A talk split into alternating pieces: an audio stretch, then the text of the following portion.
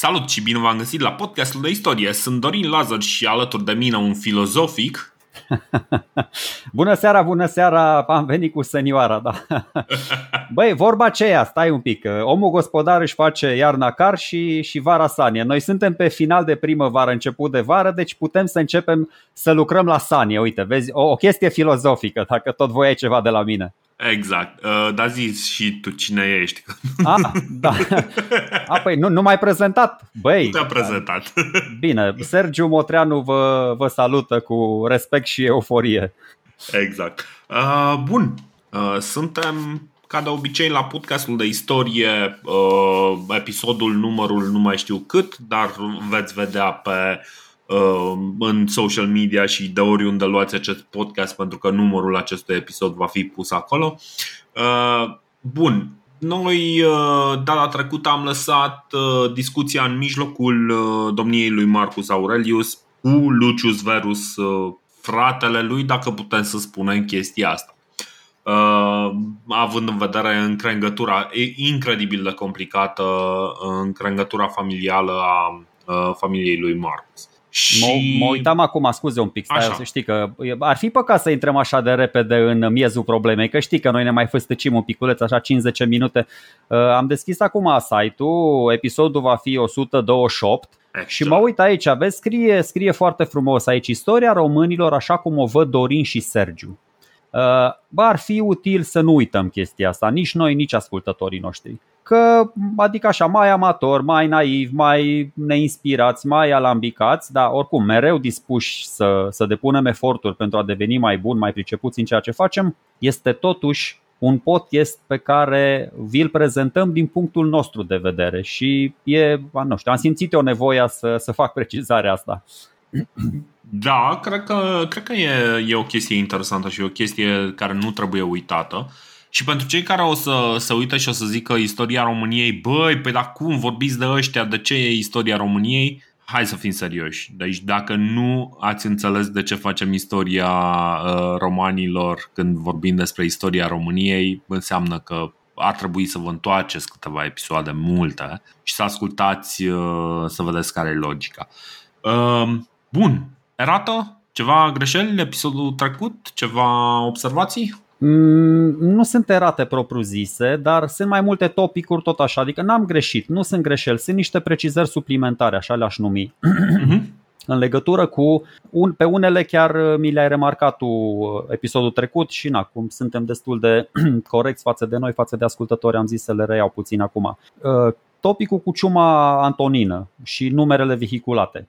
Eu am spus ceva de un sfert din populație și recunosc că s-ar putea să mă fi avântat puțin, nu mai corectat atunci, ai spus după episod, alții spun uh, sunt mai rezervați. 5 milioane, 10 milioane, undeva probabil poate pe la jumătate, 7,5 milioane. Mike Duncan, de exemplu, spune că în multe zone ale Imperiului au murit chiar și 30% din populație. Și pentru conformitate, ascultați episodul 95 de la el, începutul sfârșitului, minutul 18, secundele 35-40. Mi le-am și notat ca să. Da? Puteți să mă verificați, deci n-am băgat-o de la mine. Exact. Ce, ce e important, vă spun, este aproape imposibil să ne dăm seama câți oameni au murit cu adevărat din, mă rog, din cauza în urma ciumei uh, Antonine. Vă spun, e o chestie super complexă, m-am uitat, am mai citit de atunci că mi-a fost cumva ciudă că n-am reușit să surprind uh, adevărata cum să zic, voracitate și tragedia ceea ce s-a întâmplat atunci. Bă, nu durează 15 zile, durează 15 ani. Oricât de bine ar fi descris Galen chestia asta, cu simptome, cu tot, nu avem habar, nu putem să intuim morbiditatea, nu, nu știu, nu s-au făcut atâtea studii să te uiți pe oasele alea, să-ți dai seama, e, e imposibil, vă spun, e, nu știm cât de repede și-au creat oamenii anticorpii, uh, iar să înaintăm procente din astea e și mai greu pentru că noi poate ne-am mai referit la populația întreaga a Imperiului. Vorbeam de 50 de milioane, de 75 de milioane, de 100 de milioane și atunci când zici, bă, au murit 7,5% din 75 de milioane, sunt 10%. Dacă zici 7,5 milioane din 50 uh, de milioane, e 15%. De a zic, dar în contextul ăsta în care eu Uh, eram foarte sceptic în legătură cu numerele. Știți că eu ziceam, bă, strâmbam, strâmbam din asta, așa, bă, numărul de victime prea mare, efectivele astea uh, armate nerealist de mari. Vreau să fiu consecvent și congruent cu mine însumi și să, să-mi reconsider sfertul ăla din populație pe care le-am zis. Nu știu, adică o să reduc un piculeț. Sunt mai puțin, nu știu cât, dar o să zic că sunt mai puțin de un sfert. Și așa ai tu, nu știu, tu ai zis ceva de 10% parcă. Da, cam, cam 10% aveam. Hmm. Deci un minimum de 10%, undeva între 5 și 10 milioane de oameni la, 7, la 75 de milioane de oameni care sunt la momentul respectiv cam un sfert din populația umană completă. Deci, Uite, na, e, am spus, e greu să probăm și cifrele astea, dar par mai uh, umane, nu știu, par mai echilibrate și atunci o să merg și da, eu pe, um, pe mâna ta. Umane nu știu, pentru că mm. totuși vorbim de milioane de oameni, vorbim de 10%, vorbim de uh, orașe uh, care sunt pur și simplu falimentate, vorbim de uh, armate care sunt uh, decimate de, uh, de ciumă și cumva mi se pare că nu, uh, poate, poate nu am făcut noi suficient de clar. Deci to- toată, toată imaginea asta, tot ce o să discutăm și tot ce am discutat pe la finalul episodului anterior, ar trebui văzut ca sub o mantie neagră. Deci, efectiv, tot ce se întâmplă, că vorbim de filozofia lui Marcus Aurelius, că vorbim despre uh, cuceririle lui, că vorbim despre conflictele pe care le are, că vorbim despre, uh, nu știu, uh, despre economie sau orice altceva, totul se întâmplă sub spectrul unei morți mm, care, care îi urmărește pe oameni uh, constant. Ai folosit uh. corect, ai folosit corect uh, cuvântul decimat. Într-adevăr, când pierzi 10% din populație, asta înseamnă decimare. Corect. Dar, dar îți spun, la Dorine, e o diferență mare între 10% și 25%, serios, adică dacă ar fi Absolut. 25%, crede-mă, nu cred că și-ar fi revenit deloc, deci imperiul era în pragul colapsului. La 10% ok, să zicem că mă rog, e problematic, e foarte problematic din punct de vedere economic în primul rând, din multe puncte de vedere, uh, militar, cum îți aperi granițele, o să vedem ce se întâmplă cât de curând, dar 25% era fatal, era letal din toate punctele de vedere. Uh-huh. Și atunci da. am mai redus un piculeț din, uh, din număr.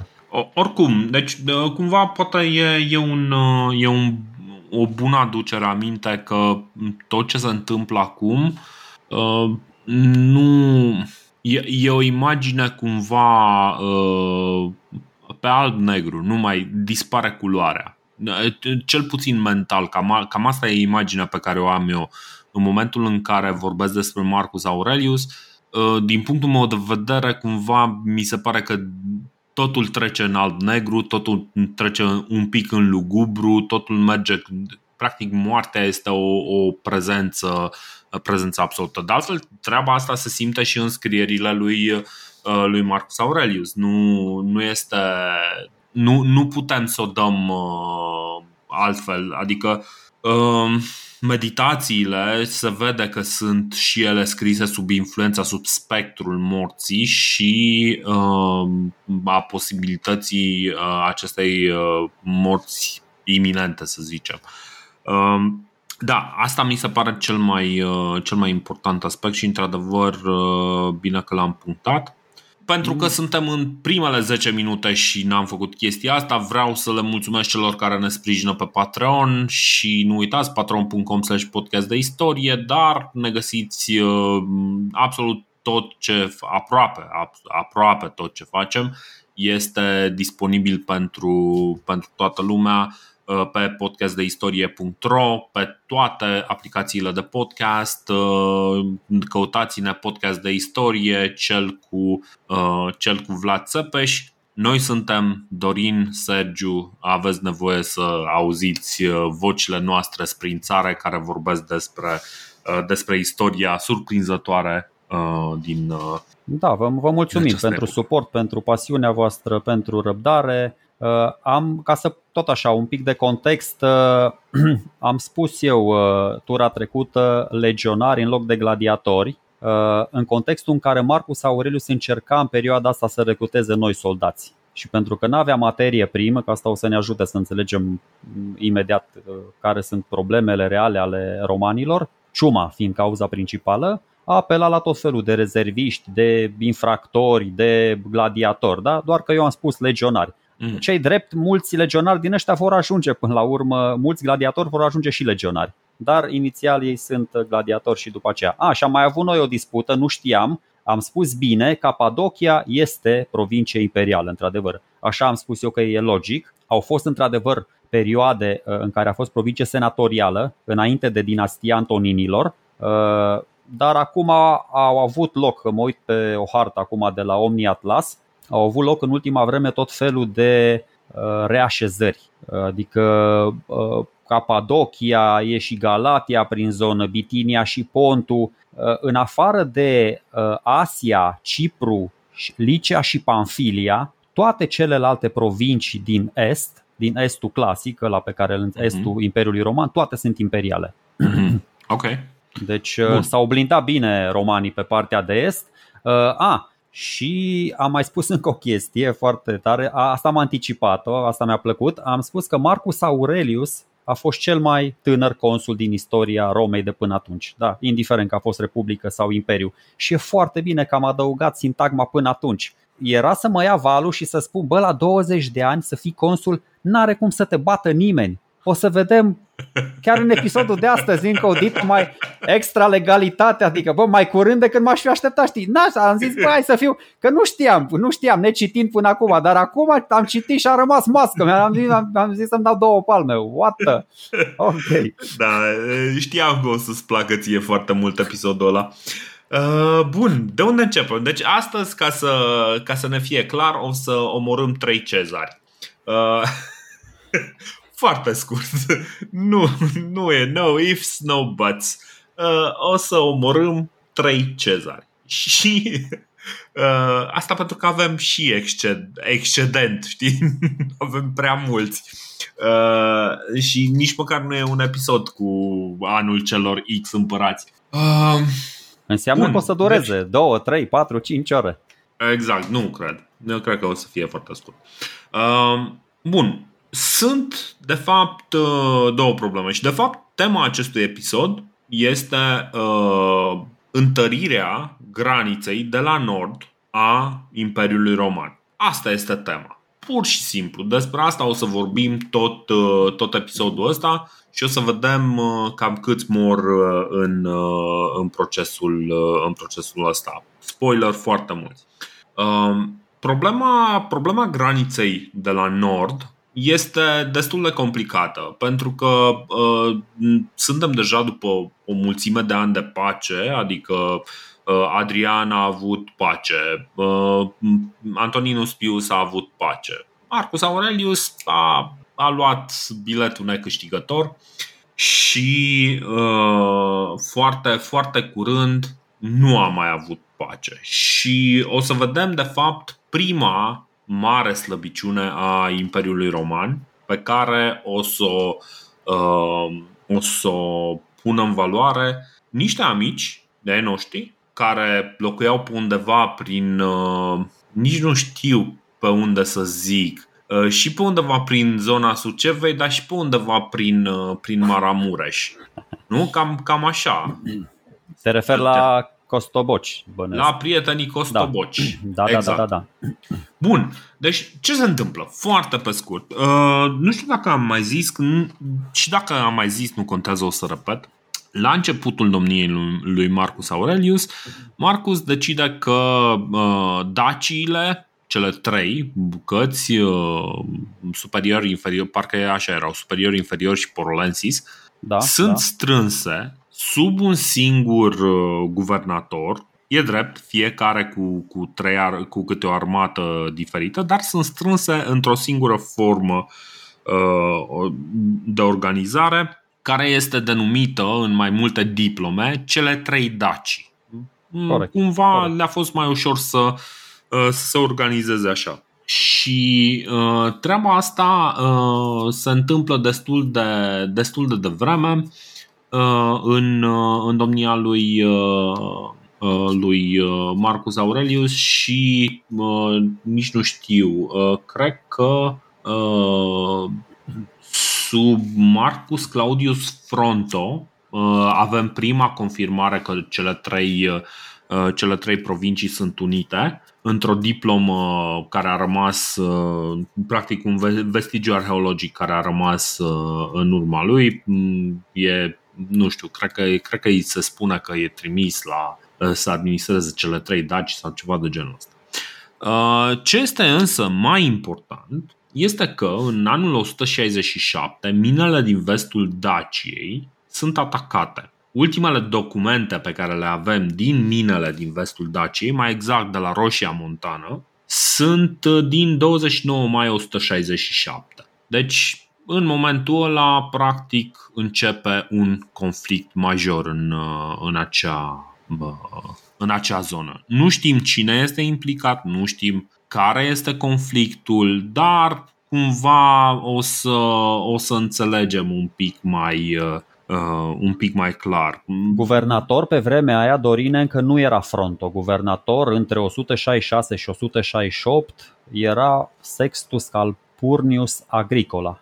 Așa, da, da, da. Deci asta a fost înaintea lui Fronto. Știm exact, se știe exact data uh, la care Yazigi atacă pentru că, într-adevăr, ultima însemnare găsită pe tăblițele alea de ceară din mină, pe care le făceau minerii pe acolo, adică era un fel de protecție a muncii, bă, au intrat 30, au ieșit 30, au intrat 20, așa, a fost în 29 mai 167 și se presupune că atunci au fost ascunse de atacatori. Bun, deci dar au... întrebarea este, uh, cine sunt atacatorii? Că mie, asta nu mi-a fost păi, clar. Iazigi, prietenii Iazigi romanilor Iazigi. sau Costobocii? Nu, Iazigi. Mm-hmm.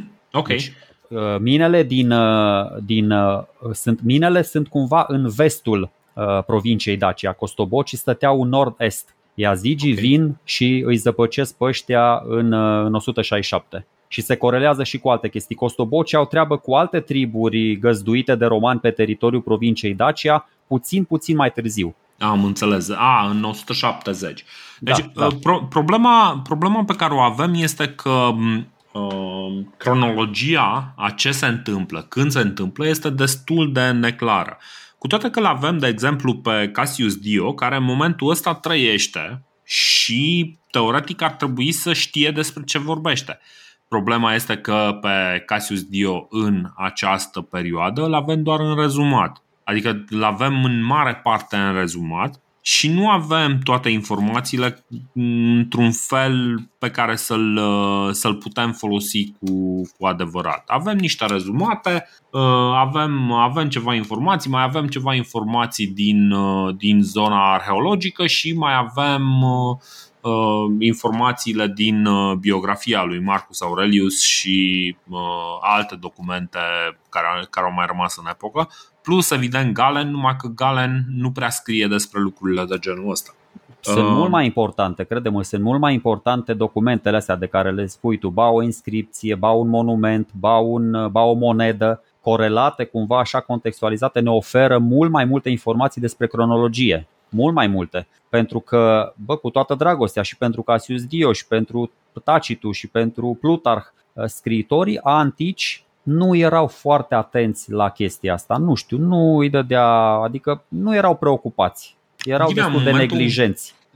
Nu aș zice neapărat neglijență, cât uh, mai degrabă erau uh, orientați pe evenimente, nu pe uh, cronologie. Știi? Și atunci cumva îi zic, bă, ok, a fost un război cu, nu știu, cu Marcomani ei au atacat, noi am bătut, ne-am dus din nou peste ei, ei au contraatacat, ne-am mai bătut, i-am bătut, gata. Da, și, și deci după, deci, și după trei pagini îți povestesc de un război cu Chati sau cu Mauri și când te uiți îți dai seama că bă, ăia de fapt au venit cu două, trei luni mai repede înaintea marcomanilor, doar că au fost în altă parte. Exact, exact. Deci, deci e, uh, un pic, e un pic tricky. Da, e, e un pic tricky și uh, poate că nici măcar rolul, rolul nostru aici nici măcar nu, nu este ăsta. Ce, ce știm însă este că buna funcționare a provinciilor Dacia este întreruptă de niște atacuri uh, destul de brutale. Uh, cum, cum ziceam, ultimele documente din, uh, din minele din uh, uh,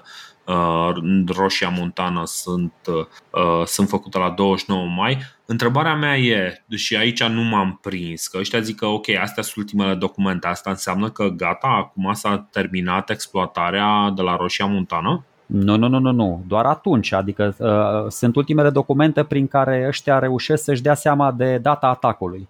Uh-huh, ca uh-huh. să o pună să o coroboreze cu altceva. Uh, după aceea vine, vine Marcus Claudius Fronto ăsta care e uh, guvernator între 168 și 170, într-adevăr. Ăsta vine din uh, Moesia, nu mai știu, Moesia, Moesia superior. superior. Așa și se dă, îi se dă cumva un super imperium pentru că rămâne guvernator și acolo și vine și în cele trei daci. Ăsta, uh, cum să zic, era un tip foarte capabil, adică era experimentat, e un tip super meseriaș, uh, a participat și la războiul din Partia, uh, era plin de decorații, fusese și consul sufect și uh-huh din postura asta, Marcus Aurelius, ă, adică îl ajută din postura de consul pe Marcus Aurelius chiar să, să recruteze cele două legiuni. Nu știu dacă am spus tura trecută, au recrutat pentru războaiele astea două noi legiuni, legiunea a doua italica și a treia italica, așa, din niște oameni mai nepregătiți, mai tinerei, mai... dar cu chiu cu vai le-au, ă,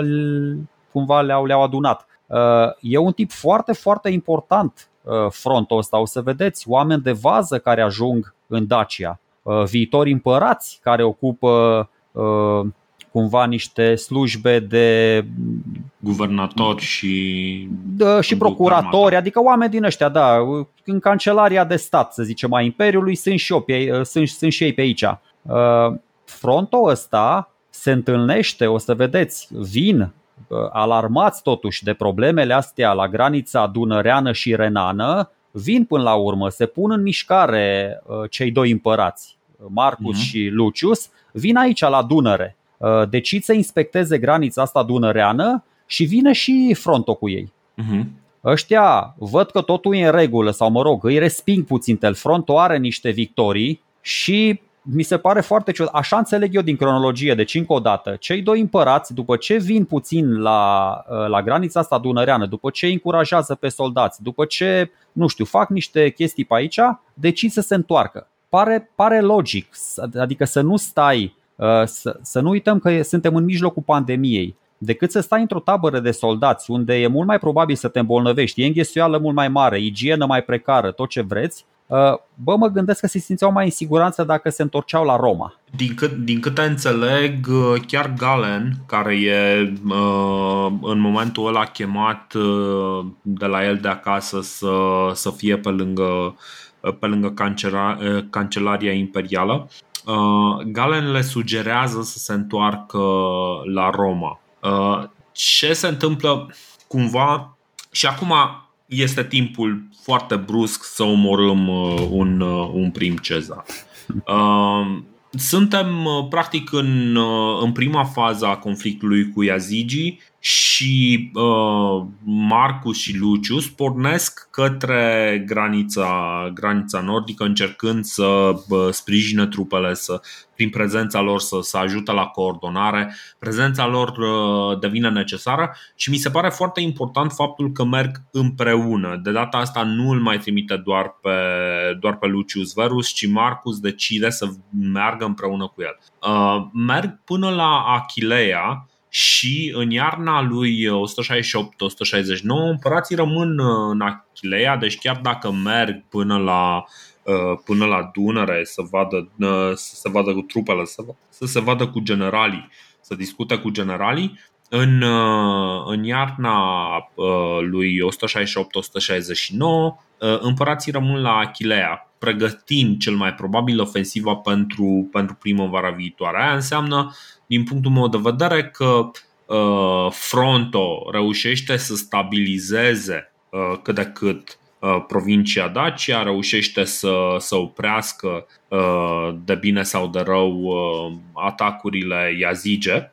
Ce înseamnă că uh, Marcus și Luciu sunt într-o zonă confortabilă unde, uh, de unde pot să se regrupeze, să, să strângă trupe, să, să facă toate lucrurile pentru a sprijini uh, trupele de pe front. Deci după raidurile astea, că o să vedeți, nu sunt doar Yazigi. În 167 începe o vânzoleală din asta completă. De la vest la est și de la est la vest sunt foarte multe triburi aici.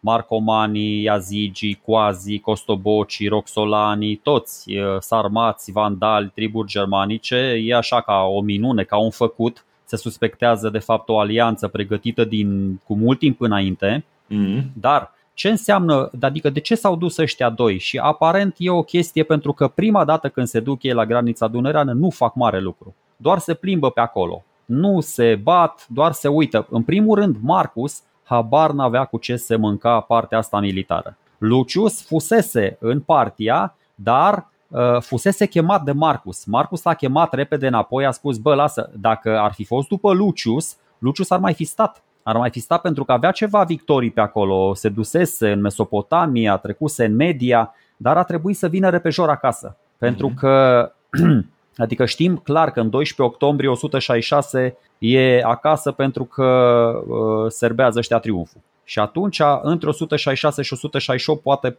mai pregătesc. Uh, tot așa, e un, uh, e un eveniment, nu știu cum să-l interpretez din punct de vedere cronologic, uh, un asediu al marcomanilor asupra Achileei, care este această cetate de care ai spus și tu, aflată în Italia. Deci în Italia, în, în Italia. Italia la, mm, la Adriatică, nu? Acolo, pe unde e Veneția acum, da. da. Între Veneția și Trieste, pe undeva pe acolo. Și e o chestie, cum să spun, e foarte e groaznică pentru romani, adică să-ți vină barbarii uh, pe teritoriul Italiei, nu știu, nu s-a mai întâmplat de aproape 300 de ani chestia asta, de pe vremea cimbirilor și teutonilor. Uh-huh. La nivel de propagandă sau, mă rog, la nivel așa uh, discursiv, e o lovitură de imagine, nu doar militară. Și nu știu uh-huh. dacă ăștia se duc atunci când pleacă prima dată și Marcus și Lucius, dacă se duc în urma acestei uh, cumva aventuri a marcomanilor pe teritoriul Italiei sau se, duc, sau se duc preventiv. Nu mi-am dat seama și credem am citit o tonă de informații, nimeni nu știe. Unii spun că au fost două atacuri uh, ale Achilei, unul în 167, unul în 170,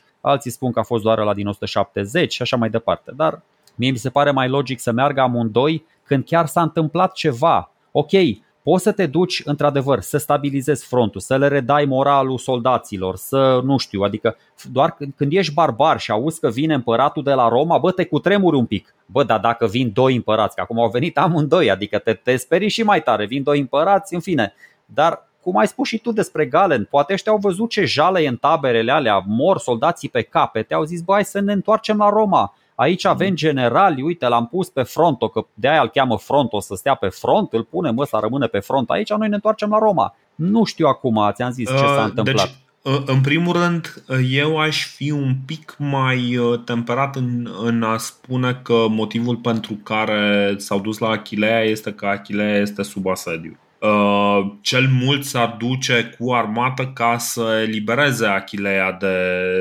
din strânsoarea asediului, dacă e cazul de, de așa ceva. Dar mă îndoiesc că ar fi mers cu bună știință să rămână sub asediu în Achilea. Uh, ar fi fost un pic cam prea mult. Deci mi se pare mult prea riscant să mergi uh, practic în cel mai periculos loc din Imperiu și să rămâi acolo ca tu ca conducător. Nu, nu doamne ferește, păi exact, nu, doar după ce au despresurizat romanii cetatea, atunci au venit și ăștia. Nu contează mm-hmm. acum că au venit de la Roma, că au venit de la granița dunăreană, nu știu cât de relevant e. Eu cred că au venit de la granița dunăreană, eu cred că se îndreptau spre Roma. Acum când se întâmplă chestia asta despre care vrei să le povestești tu ascultătorilor, cu Lucius, cu primul cezar care își dă obștescu sfârșit, ei cred că veneau din, uh, de la Dunăre, nu veneau din Roma. Posibil, posibil, posibil.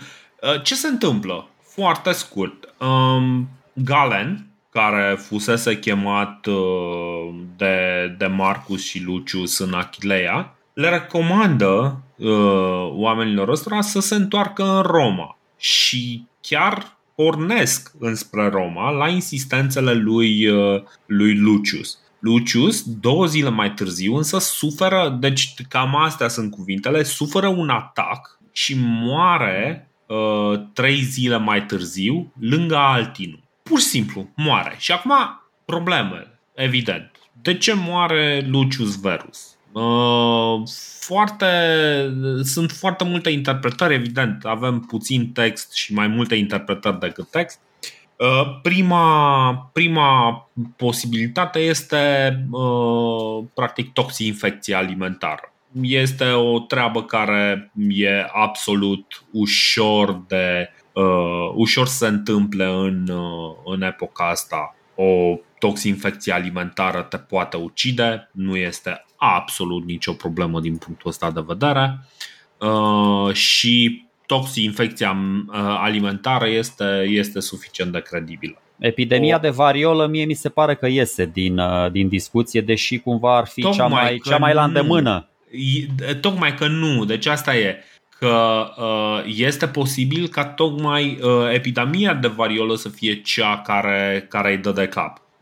Iarăși sunt, știi, e, e și întrebarea asta, adică, ok, spune, spune scriitorul antic că are un atac, dar ce fel de atac? Știi? Are păi cumva păi bun, poate da. un atac de ciumă. Întrebarea mea e următoarea, că eu ți-am zis, mă uit la cum arată omul. Epidemia asta de variolă, mie mi se pare că era foarte vizibilă pe pielea omului care murea. În al doilea rând, n-ai cum să mori în trei zile de chestia asta. Era ceva care te chinuia o săptămână, două, trei. Mm-hmm. El a murit prea brusc. Mie mi se pare că seamănă cu un infarct, dacă mă întreb pe mine. Posibil, un infart din ăla destul de dur, asta. adică o chestie, na, a stat un pic așa într-o rână și nu ți-ai mai revenit, nu știu, ți s-au înfundat niște vase de sânge pe acolo, ți s-a blocat circulația și asta e, ura și la gară. Ți-am spus, din nou, suntem pe tărâm foarte mlăștinos, nisipos, uh, habar n-avem ce e prin zonă, ne dă și noi cu părerea, na. Exact. Bine, acum uh, sunt mai multe motive pentru care survine acest atac și pentru că suntem, totuși, vorbind despre Roma antică, hai să vedem și ce zic bârfele, adică nu putem să lăsăm bârfele, uh, bârfele la o parte. Comportamentul lui Lucius în, uh, în perioada asta e din ce în ce mai arogant. Uh, în 167, când e consul a treia oară, ca și Marcus, e cumva dornic să se relaxeze după război, pare așa foarte, foarte contra războiului, nu-l interesează lucrurile astea. Și istoria Augusta ne spune că nu prea îl băga în seamă pe fratele său și avea mai multe aventuri cu liberți într-o manieră rușinoasă și rezolva treburi peste sau fără aprobarea uh, lui, uh, lui Marcus. Asta practic înseamnă că uh, cumva Lucius Verus e, e suspectat de o oarecare aroganță, începe să-și aroge din ce în ce mai mult uh, uh, poziția asta de ok, eu sunt uh, cel mai bun, eu sunt uh, nu știu ce, știi, și uh, cumva uh, el uh, asumându-și lucrurile astea. Ăsta este motivul pentru care se suspectează pe lângă, pe lângă chestia asta că Marcus ar fi uh, filozoful Marcus ar fi decis că cea mai simplă cale de a rezolva această, uh, această problemă ar fi o toxinfecție alimentară sau un atac. O altă mm. problemă posibilă și iarăși sunt, sunt diverse sugestii prin, uh, prin diversi biografi este că Lucius și Faustina ar fi ajuns să întrețină uh, relații sexuale. Acum, Faustina minor este un mare semn de întrebare. Da? Deci, uh, din punctul de vedere, deci ce a rămas uh, din punctul de vedere al celui mai apropiat individ de, de Faustina Minor? Faustina, ok, departe de a fi fără păcat, dar este totuși apărată, este protejată, este demn prezentată, este, este corect tratată de către fix subiectul cel mai apropiat de ea, soțul ei și uh, Faustina are în perioada asta copil după copil, ceea ce înseamnă că ceva funcționează în uh, mariajul respectiv. Exact, exact. Acum, mm, asta nu înseamnă neapărat că suspiciunile uh, pe care le vedem prezentate în Lucius sau uh, în istoria Augusta despre Lucius Verus ar fi false. Numai că, nu, din prietene. nou, revin la acel lucru pe care l-am spus încă de când am pus mâna pe cartea asta. Istoria Augusta apare mai degrabă o colecție de cancan și care uh, foarte des își ia libertăți în legătură cu personajele pe care le descrie. Deci, 50% din toate aserțiunile din istoria Augusta și în special asta cu Vita Lucius, că asta uh-huh. apare în viața lui Lucius, nu cred că apare în viața lui Marcus, apare în viața lui Lucius, încep așa. Se spune că, se pare că, se zvonește uh-huh. că. Mhm. Deci toată paragraful ăsta exact așa începe. Se zvonește sau spun unii, vor, gura lumii spune că într-adevăr Lucius s-a întreținut. Nu, nu, nu, nu, nu, nu, nu. Hei, hei, Nu, stai că mi-aduc aminte perfect ce am citit. Spune gura lumii că Lucius ar fi violat-o pe Faustina, nu că au întreținut relații sexuale, că ar fi oh. violat-o. Stai că mi-a, și... mi-a scăpat nuanța asta. Deci okay. și crede-mă, crede-mă prietene, dacă Marcus ar fi aflat chestia asta, nu uh, putea să fie stoicul din lume. Uh, noi am mai vorbit, dar o să mă refer la Faustina și la ce a făcut ea când o să, mă rog, o să scăpăm și de ea. Uh, referitor la Lucius, bă, e foarte bine să prezentăm și chestiile astea, eu îți prezint faptele. Hai uh-huh. să-ți spun și cum, cum arată faptele din punctul meu de vedere, pentru că am stat și m-am gândit. Uh, noi am mai vorbit despre diferențele astea de caracter între cei doi. E, erau, adică se vedeau și de pe lună, da? Și, mă rog, potențialele lor mici ciondăneli, uh, așa zise, presupuse conflicte, deși nu e nimic la vedere, nimic, sunt doar presupuneri. Uh-huh. Dar dacă te uiți, eu mă uit la comportamentul lui Marcus după moartea lui Lucius, atâta, atâta mă uit. Bă, dacă mă uit la comportamentul ăsta, eu pot să bag mâna în foc că omul și-a pierdut unul dintre cei mai buni prieteni. Îmi aduce aminte chestia asta de un roman al lui Herman Hesse, Narci și Gură de Aur, astea sunt cele două personaje principale, chiar Dorin mi-a recomandat cartea asta acum vreo 15, 16, 17 ani și mi-a plăcut la nebunie de vreo două, trei ori. Da, eram tineri. În ciuda faptului că cei doi erau foarte diferiți, exact cum sunt Marcus și Lucius, reușesc să fie foarte, foarte bun prieteni, se admiră unul pe celălalt, se ajută unul pe celălalt. Da, unul era mai sacru, mai, nu știu, a plecat către cele sfinte, bă, celălalt era mai profan. Unul se înfrâna, altul se desfrâna. Unul îi plăcea mai mult viața, altul îi plăcea mai mult meditația. Așa e și cu Marcu și cu, și cu Lucius. Foarte bine, unul mai stoic, altul mai hedonist. Dar eu cred, așa, asta e percepția mea, eu cred că a existat o prietenie foarte mare între cei doi. Nu o să mai fie, nu o să mai vedeți o prietenie între doi frați, indiferent că sunt de sânge sau nu, aproape niciodată. Dacă stau și mă gândesc în trecut la istoria romană, îmi vin în minte doar Tiberiu și Drusus. Doar între Tiberiu și Drusus uh-huh. fiii vitregi ai lui uh, Augustus a mai existat o prietenie atât de bună în care ăsta s-a dus și a plâns la, mă rog, l-a condus pe frate sub pe ultimul drum și a, deci ca da, să nici re... măcar frații Gracchus, dacă stau bine să mă gândesc. Exact, nu exact. Deci, foarte bine. Uh,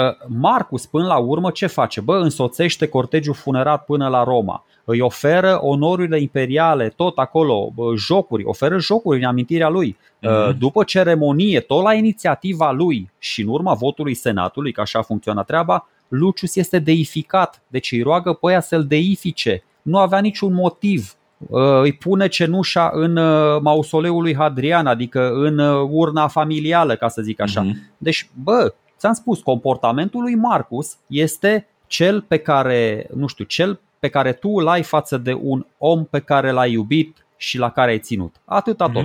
Da, deci asta e pentru că, într-adevăr, caracterul lui, lui Lucius Verus, așa cum e prezentat în istoria Augusta, e destul de exagerat în treburile negative și ideea că Lucius ar fi fost un libertin fără pic de valoare nu prea se regăsește în alte părți.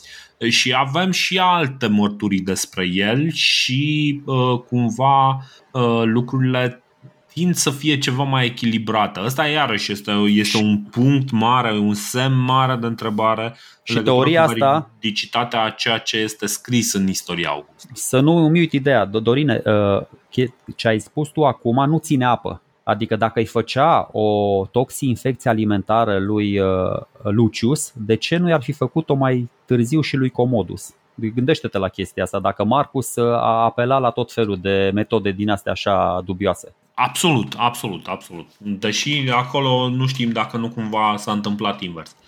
Exact. Da, care pe care. Da, da, da exact. Da. E, e care pe care. Uh, homo, stai, cum era? Lupus, ceva da, da, lupi, da, ceva știu, știu ce zici. Da. Uh, bun, deci l-am omorât pe primul L- Augustus omorât, și Cezar, da. Uh, August, Cezar, Divus, Verus, uh, uh, Sănătate, un personaj uh, interesant, nu prea am uh, petrecut foarte mult timp cu el, însă cumva uh, moartea lui Lucius este e din, uh, din seria aia, în momentul în care începe să plouă, toarnă cu găleata. După moartea lui Luciu sau în perioada respectivă începe o criză financiară foarte puternică, generată cel mai probabil de ciumă, care, așa cum am văzut și la noi o pandemie, provoacă automat niște disfuncționalități economice și evident un comerț, un comerț mult scăzut. Um, și da, deci până la urmă vorbim totuși de o economie care, care este funcționează oarecum corect în sensul că, de exemplu, Roma își cumpără grânele, dar cu ce le cumpără, pentru că nu prea mai produc oamenii lucruri și atunci uh, lucrurile sunt, stau un pic uh, stau un pic uh, mai ciudat. În fine, criza asta financiară este, este probabil unul din cele mai uh, de jos momente ale, ale Imperiului uh, până, până acum și în anul 169, una din măsurile pe care Marcus este nevoit să le ia este să scoată la licitație mai multe proprietăți uh, imperiale în forumul lui uh, Traian. Uh, evident, le face vânzările cu anumite dispense, de exemplu, evită taxarea suplimentară, știind că și așa o să fie dificil să, să, strângă, să strângă fonduri de la, de la popor. Um, cum, uh, stai, cum, uh, cum face guvernul în momentul în care vrea bani acum de la populație? Face o emisiune de aia de Uh, nu mai știu, bonuri de tezaur bonuri sau de ceva. tezaur, bonuri de trezorărie. Cam asta face și... Da, o emisiune uh, monetară și te obligi. Da, tu și, cumperi și chestiile Marcus, alea Uh, nu, nu scade calitatea uh, monedei, de exemplu, sau ceva de genul ăsta, ci încearcă să rezolve. A, a, a, a, a, nu e așa. Acum face așa. chestia da, asta. Am zis, exact. Uite, încă o. Încă o deci, ah. deși, am zis, deși am zis episodul trecut că scăderea purității dinarului uh, o pune la cale la începutul domniei, are mult mai mult sens să o fac acum mult mai mult mm. sens, pentru că în anii 168-169 de care vorbim noi, uh, pe lângă faptul că aveai nevoie de mai mulți bani să-ți plătești trupele, economia nu mai producea nici pe departe atâția bani ca acum 3-4 ani, efectele molime erau deja vizibile și atunci mi se pare că e Na. Da, cu, cu, cumva tocmai chestia asta remarcasem că uh, cele două sunt, sunt uh, puse cumva separat, adică mie mi s-a părut că cam toți istoricii uh, pun cele două ca, ca lucruri separate. S-ar putea că asta, asta să fi fost prima reacție, însă și-a dat seama că nu e suficient, știi? Bă, atunci... faptul, că, faptul că tu te duci și scoți la licitație o bună parte din posesiunile familiei imperiale, bă, mi se pare mi se pare că pui nevoile Imperiului, în mod evident că nu zic vreo mare șmecherie, mi se pare că pui nevoile Imperiului cu mult, cu mult înaintea nevoilor tale personale. Corect. Și chestia asta, crede-mă, este de apreciat. Adică de aia până la urmă o să vedeți, Marcus Aurelius este iubit de toată lumea. Nu, mm-hmm. nu mi-am dat seama de asta până acum. El nu o să aibă probleme niciodată, nici cu plebea, o să iasă prin Alexandria, pe unde se duce, înconjurat de filozofi, de oameni liberi, nu are probleme cu garda pretoriană n-are probleme cu senatorii, n-are probleme cu soldații, că o să se ducă prin tabere, n-are probleme cu nimeni. Deci e un tip super popular, super iubit, pentru că în momentele astea de restriște, când vine vulcanul peste tine, când se inundă Roma, când suferi de o molimă, bă, oamenii ăștia și-au simțit împăratul aproape. Mm-hmm. Împăratul lor a făcut la fel de multe sacrificii ca și ei, poate chiar mai mari, ca să treacă împreună peste că spunea o chestie, nu mi-aduc aminte acum, spunea el ceva, bă, ceea ce e bun pentru roi e bun și pentru albină. Deci dacă Imperiul are de câștigat, au de câștigat toți cetățenii Imperiului. Și mm-hmm. atunci hai să facem ceva pentru roi, nu să ne sabotăm din interior. Deci da, ți-am spus, nu știu, și eu m-am uitat pe ce spun istoricii și tura trecută, dar v-ați obișnuit deja cu mine, eu mă succes de multe ori de la un episod la altul, nu e nicio surpriză. Uh, așa am interpretat și eu. Acum mi se pare mai logică această denominare, de calibrare, scăderea purității uh, dinarului să aibă loc acum. Așa mi se pare logic. Na, nu știu, dacă a făcut-o la începutul domniei uh, în perspectiva războiului cu parții, are și aia o logică. Dar na, acum mi se pare mai logic să o fi făcut acum. E, e posibil. Acum, acum că o zici, da, are logică. Pe de altă parte, mie mi s-a părut că încă de la începutul domniei, în fine.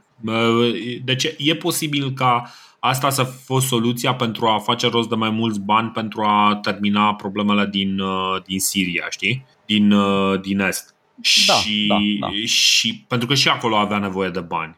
Categoric. A, am putea chiar da vina pe Lucius. De ce nu? Știi? Adică... dacă e mort acum putem să zicem da, orice. Dacă e mort, exact. Putem să dăm vina pe el. Um, da, nu-mi dau seama, nu-mi dau seama în ce măsură este decizia lui sau e decizia uh, aparatului lui uh, administrativ în orice caz. Uh, ia măsura asta și într-adevăr e, pentru, pentru treaba asta e, e apreciat și mai ales este apreciat pentru corectitudinea pe care o dă, care o dă, de care dă dovadă.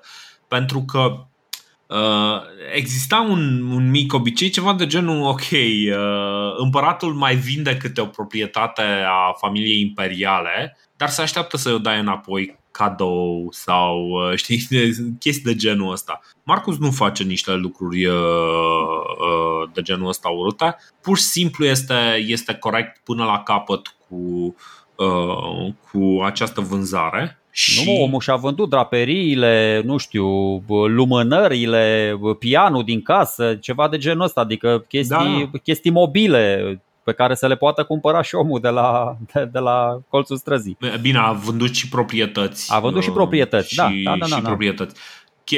Chestia fiind că din postura lui de împărat nu abuzează de, de postura asta și în momentul în care vrea să răscumpere anumite proprietăți și oamenii aia nu vor să le vândă, acceptă uh, chestia asta fără să-i oblige să zică băi, vezi, eu ți-am dat-o, dar tu mi-o dai înapoi. Uh, și uh, treaba asta, cum, cum să zic, adică abuzul era oarecum de așteptat Uh, și este surprinzător faptul că Marcus nu abuzează de poziția pe care o are. Uh, în fine, uh, probabil, deci în perioada asta, cum ziceam, e clar că există un conflict cu Yazigi, cel mai probabil, și cu Marcomanii.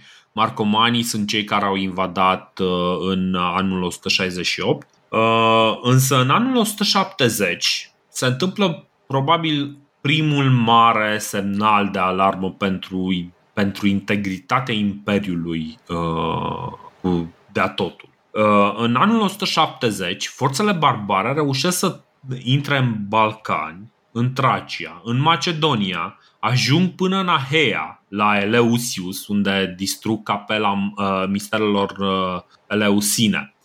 Atena scapă foarte, foarte ușor. Uh, problema, problema care e? Deci care este marea, marea slăbiciune a uh, Imperiului în, uh, în momentul ăsta și nu numai în momentul ăsta. În momentul în care linia defensivă de la Dunăre sau de la uh, granița Imperiului pică, nu mai există nimic în spate care să, uh, care să-i oprească pe, pe invadatori. De ce? Pentru că uh, Imperiul în momentul în care îngloba o anumită regiune și mai îngloba, deci nu, mai, nu era o regiune limitrofă, își forța orașele să-și demoleze toate structurile și asta e o treabă foarte, foarte importantă, să-și demoleze toate structurile sau cumva să nu-și mai folosească, să nu-și mai întrețină structurile defensive. Da? Mm-hmm. Uh, Bine, pentru... asta, asta cumva este nivelul 2 de apărare. Romanii n-au învățat ce înseamnă o apărare de genul dinți de ferăstrău.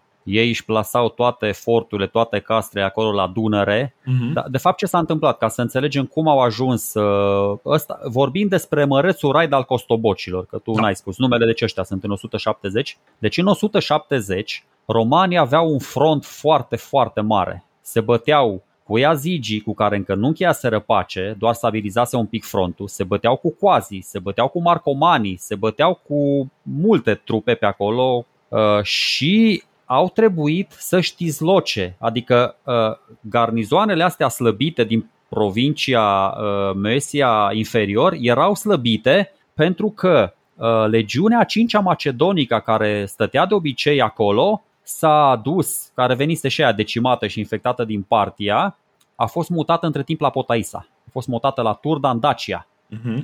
ca să uh, respingă atacurile coazilor și, și marcomanilor. Alte trupe auxiliare de pe Dunăre tot așa au fost cărăbănite mai la vest în cadrul efortului de război, pentru că acum noi am ajuns în anul 170, dar în toți anii ăștia 168, 169, 170 pe Dunăre sunt uh, bătălii crâncene cu, cu sorți foarte schimbători de izbândă și de, până, până în 70 romanii cam au bătaie, din păcate. Da, deci ei. de-abia în 171 reușesc o primă victorie contra marcomanilor. Ei bine, costoboci ăștia trec Dunărea, bă, dar nu știu, aparent au o viteză așa mare că ei încearcă să pună frână în Dobrogea, dar trec așa și prin Mesia inferior și prin Tracea și prin Macedonia și se opresc tocmai în, în Ahea, adică uh, cum ai zis și tu, ăsta Eleusius, uh, orașul unde, sunt, uh, unde e celebru templu al misterului Eusine, e foarte aproape de Atena da. îl jefuiesc fără nicio rușine. Acum aș spune ceva. Uh, își bagă picioarele în ele mistere eleusine, cum zicea Dorin într-o discuție privată acum două săptămâni. Uh, în fine, da, noi credeam, vorbeam atunci, noi credeam că vom ajunge atunci la episodul ăsta, la, dar uh, n-am ajuns, așa că recuperăm, recuperăm acum. Știm niște chestii despre raidul ăsta de la Pausanias, care îi numește pe costoboci bandiți îi mhm. numește o armată de bandiți și ne spune cât de viteji au fost grecii, că au tot luptat împotriva lor, chiar dacă au și murit. Uh, Pausanias e geograful ăla grec de care vă spuneam eu în episodul cu Hadrian, îl puneam la surse, acolo e de calibrul lui Strabon și scrie și el în perioada asta. Și chiar dacă costoboci ăștia, bă, până la urmă oamenii nu voiau să ajungă nicăieri, dacă mă întreb pe mine. Nu cred că aveau. Ei voiau să-și facă damblaua, nu știu, să vadă Grecia probabil, să meargă la Marea Egee, să facă plajă. N-am înțeles ce căutau ei până acum. Serios, nu are nicio logică. Cred, cred că au mers uh, doar, efectiv, e, e o uh, expediție de jaf. Nimic exact, altceva. Exact și cu trupe destul de puține pentru că costobocii în anul 170 uh, pe teritoriul lor se bat cu alte două triburi vandale se bat cu lacringii și cu astingii. Da. Deci ăștia în anul 170-171 e o întreagă șmecherie acolo, dar să revin la misterele usine, că noi am tot vorbit despre ele și doar să le trec în revistă ca să vă faceți o idee, bă, de ce toată lumea, ce cu, ce cu nebunia asta cu misterele usine, că toți de la Hadrian, o să vedeți și Marcus Aurelius ajunge și se roagă și e foarte influențat are legătură cu legendele Olimpului. Citiți legendele Olimpului și o să vedeți acolo. Uh, este un mit foarte vechi, un mit de pe vremea lui Homer și avea legătură cu, cu Persefona, cu soția lui Hades. Da, aia jumătate de ani era soția lui Hades, jumătate de ani stătea în infern, jumătate de ani venea sus la, la Zeus. Era și fica lui Zeus și a, și a Demetrei. Și era cumva așa o chestie din asta uh, incantații, stări de trans, recunoștință pentru fertilitatea pământului. Ideea că, Posibil și droguri. Ok, de acord, da, adică luau tot felul de substanțe, dar... Uh, o, o, să, o să continui ce zici, dar te rog zi. Uh, asta spun, era o chestie uh, neînțeleasă care se referea la o lume din asta extrem de misterioasă și îi atrăgea și pe greci și pe romani și așa mai departe. Și na, romanii Bine, între timp romanii i-au adoptat de mult și pe Zeu, și pe Demetra, și pe Persefona, pe toți. Acum nu știu ce nume aveau, că v-am spus, mie îmi plăcea să citesc când eram mic legendele Olimpului, nu legendele celor șapte coline care nici nu existau. Dar asta, la asta se referă până la urmă misterele astea eleusine, care proveneau, era un mit vechi grecesc și care a prins foarte mult la, na, la familia imperială romană de mai târziu. Deci, uh, misterele astea um, eleusine, de, de fapt, erau ca un fel de, uh, nici nu știu, um, niște procesiuni îndelungate, câteva zile, vreo 9 sau 15 zile, ceva, cred că 9 zile totuși erau. Și uh, erau uh, zile în care, practic, oamenii uh, care intrau în acest, uh, în acest intrau într-un fel de trans, niște procedee de purificare, uh, niște, uh, niște, nici nu știu ce să zic, procesiuni, niște slujbe, să zicem, că e mai ușor să, să le numim așa, niște slujbe în cinstea diversilor, uh, diversilor zei, uh, cumva niște comemorări se Uh, se jucau diverse uh, scenete de teatru inspirate din, uh, din poveștile zeilor și evident, deci foarte multe din, din astea, de ce am zis de droguri, că asta, foarte multe din uh, obiceiurile legate de, de diversi zei erau des asociate cu, cu, să zicem, un consum comunitar de droguri. Deci nu, nu, nu e ceva de genul că băi gata ne drogăm și stăm ca nebunii. Nu, nu, nu. Era parte dintr-o transă. Ca așa cum e, de exemplu, în slujbele creștine folosită tămâia. Tămâia are un efect... Uh... Dar nu l-aș numi de drog. E o substanță halucinogenă, mă rog, îți provoacă da, exact, niște stări din astea puțină. Nu e, deci, acum, cumva, în momentul în care zic drog, nu trebuie luat cu, uh, cu mintea Uh, polițistului, știi? Da, deci da, înțeleg, nu, înțeleg. Nu, nu ne gândim ca polițiștii la chestia asta, că mamă consumau droguri. Nu. Uh, e pur și simplu parte din ritualul respectiv și uh, drogurile respective, substanțe cu, cu anumite calități care induceau anumite transe, erau folosite pentru pentru diversele, pentru diversele uh, taine. Da? La fel se întâmplă, se întâmplă și, în, uh, și în creștinism când vorbim, de exemplu, despre tămâie. Da? Care tămâia este ca un fel de, uh, nu știu, știi că mai ard ăștia bețigașe, uh, diversi inspirați de cultura hippie, știi? Uh, mai își ard uh, diverse bețigașe parfumate nu e departe de chestia aia. Dar și ăla pot, pot, pot fi considerat așa un pic droguri dacă au și un efect un efect oarecare, știi, de exemplu au lavandă care te liniștește, știi, sau sunt diverse lucruri. Deci de asta, în momentul în care vorbim de droguri, trebuie să Eh, practic să vă scoateți uh, milițianul din minte și să ne gândim cumva uh, foarte, foarte practic la exact uh, genul ăla de substanțe care, care afectează într-un fel starea, starea individului. Da? Pur și simplu. Bun, deci misterele astea sunt practic capela misterelor este centrul unor uh, unui cult uh, care rezistă, văd aici, până în anul 380 sau 382. Um, îl, îi liniștesc creștinii, mă gândesc. Îi liniștesc creștinii, creștinii care vor liniști pe foarte multă lume da, în da. Uh, foarte multe, din foarte multe puncte de vedere. Însă este, uh, este un cult cu o practică străveche și uh, practica asta nu este întreruptă, doar este, să zicem, uh, inconveniată, știi, de, cumva încurcată un pic de, uh, de prezența acestor bandiți care vin cel mai probabil la capela respectivă, așa cum, de exemplu, și, și acum la la RAC, la Sfintei Paraschiva o să găsești uh, chestii similare, adică s-ar găsi chestii de furat la RAC, la Sfintei Paraschiva, cam așa a fost și la Capela Eleusină, s-au găsit chestii de furat. Problema este, așa cum ziceai tu, că uh, raidul costobocilor nu este foarte consistent. El uh, reușește să scape uh, trupelor de, de graniță cumva Uh, ele însă slăbite și de ciumă și de presiunile pe care le pun Adi marcomanii uh, în, uh, în alte părți ale Imperiului, părți mai, mai sensibile din punctul de vedere al, al Romei. Nu este serios raidul costobocilor pentru că trupele sunt reduse numeric. Adică da. să nu-ți imaginezi, trec, nu știu, poate cu 2000, cu 3000 de oameni. Hmm? Grosul oștirii, Costoboci, în momentul ăsta, în 170, și scrie și Cassius Dio despre chestia asta, trebuie să punem un pic, v-am spus, cronologia e dificilă, dar există, uh, mă rog, avem aici de ce să ne agățăm. Uh, există și alte triburi care nu sunt chiar la granița cu romanii. Printre triburile astea uh, sau mă rog, nu sunt chiar la granița dunăreană, pentru că da. vedem, de exemplu, sunt astingi ăștia și la cringi, sunt două triburi vandale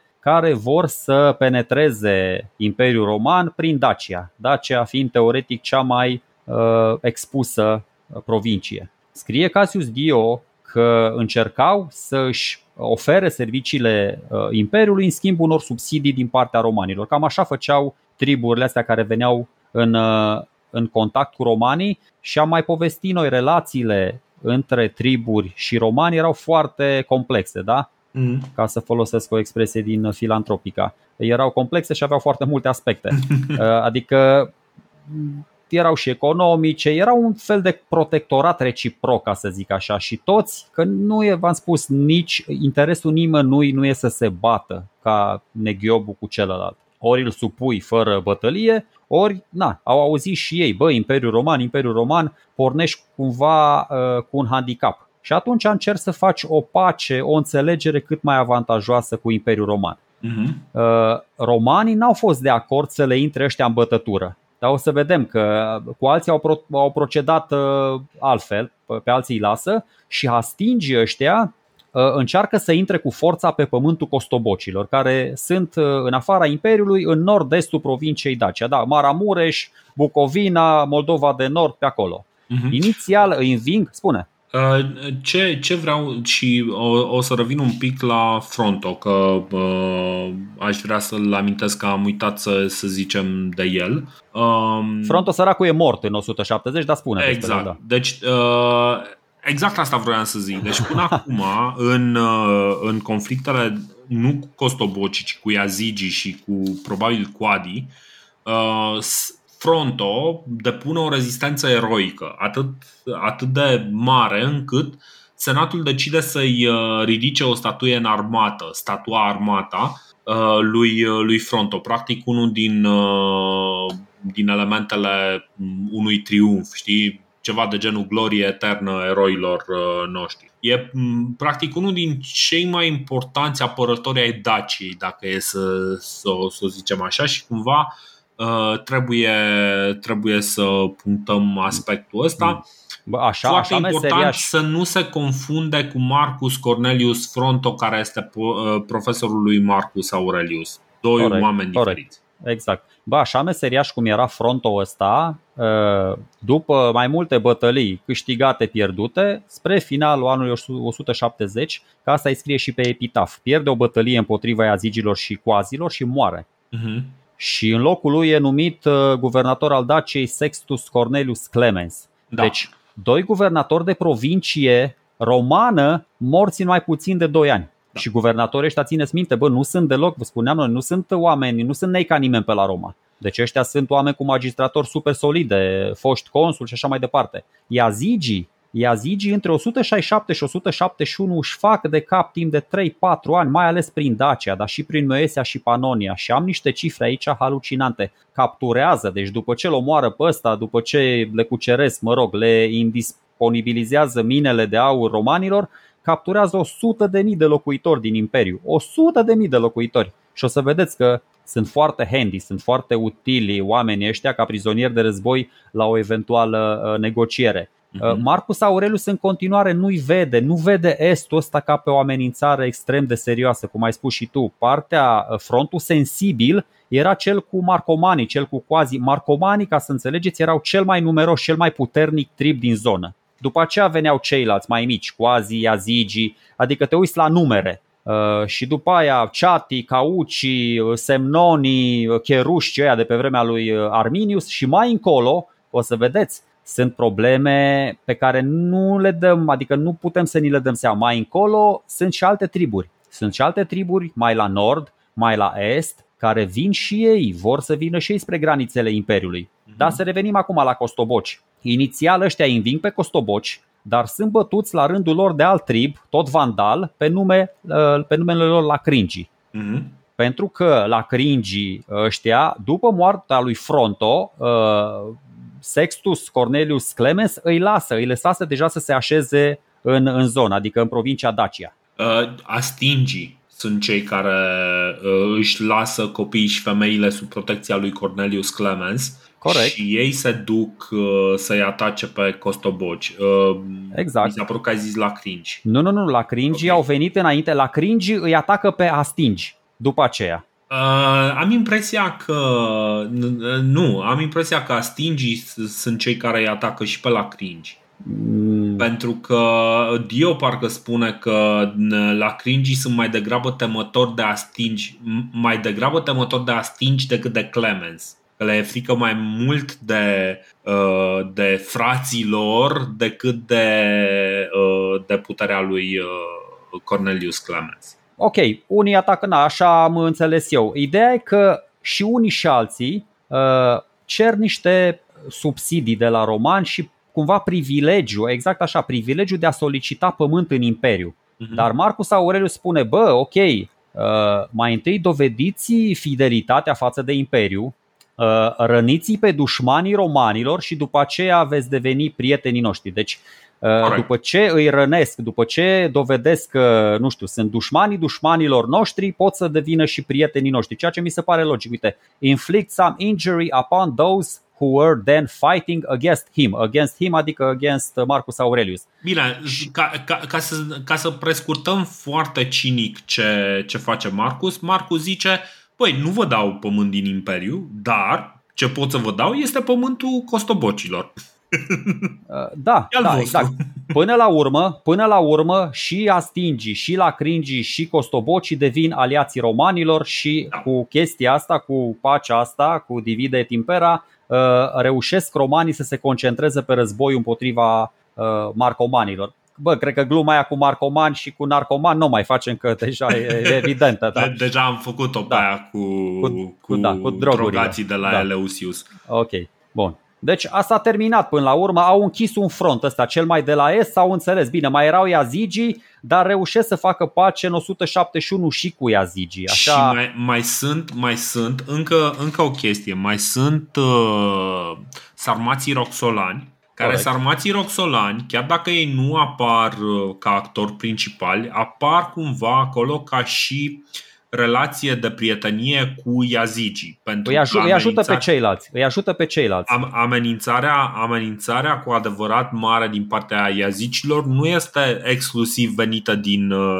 uh, dinspre câmpia Panoniei, unde sunt stabiliți Yazigii, ci vine și din, uh, din Muntenia, practic, uh, unde, unde uh, puteau foarte ușor să intre sarmanii roxolani. De, păi sarmații roxolani. De altfel, Ambele triburi erau sarmate, ca să înțelegem. Uh, da, o, o, o să vedem mai târziu că una din condițiile pe care o caută Yazigi este uh, dreptul de liberă trecere către, uh, către sarmații roxolani către prietenilor, pe asta spun, provenind din aceeași familie de, de neamuri, erau sarmați și unii și alții și oricum, adică gândiți-vă când i-au dislocat de acolo, din nordul uh, deltei Dunării și râdeam noi. Uitați-vă ce au făcut uh, romanii, cea mai mare da, uh, cea, mai deșteaptă chestie pe care au putut să facă românii. Exact, ce, exact. Ce, ce mi se pare interesant și cumva la, la treaba asta mă gândeam în momentul în care povesteai tu cum, cum era cu vandalii și cu ăștia,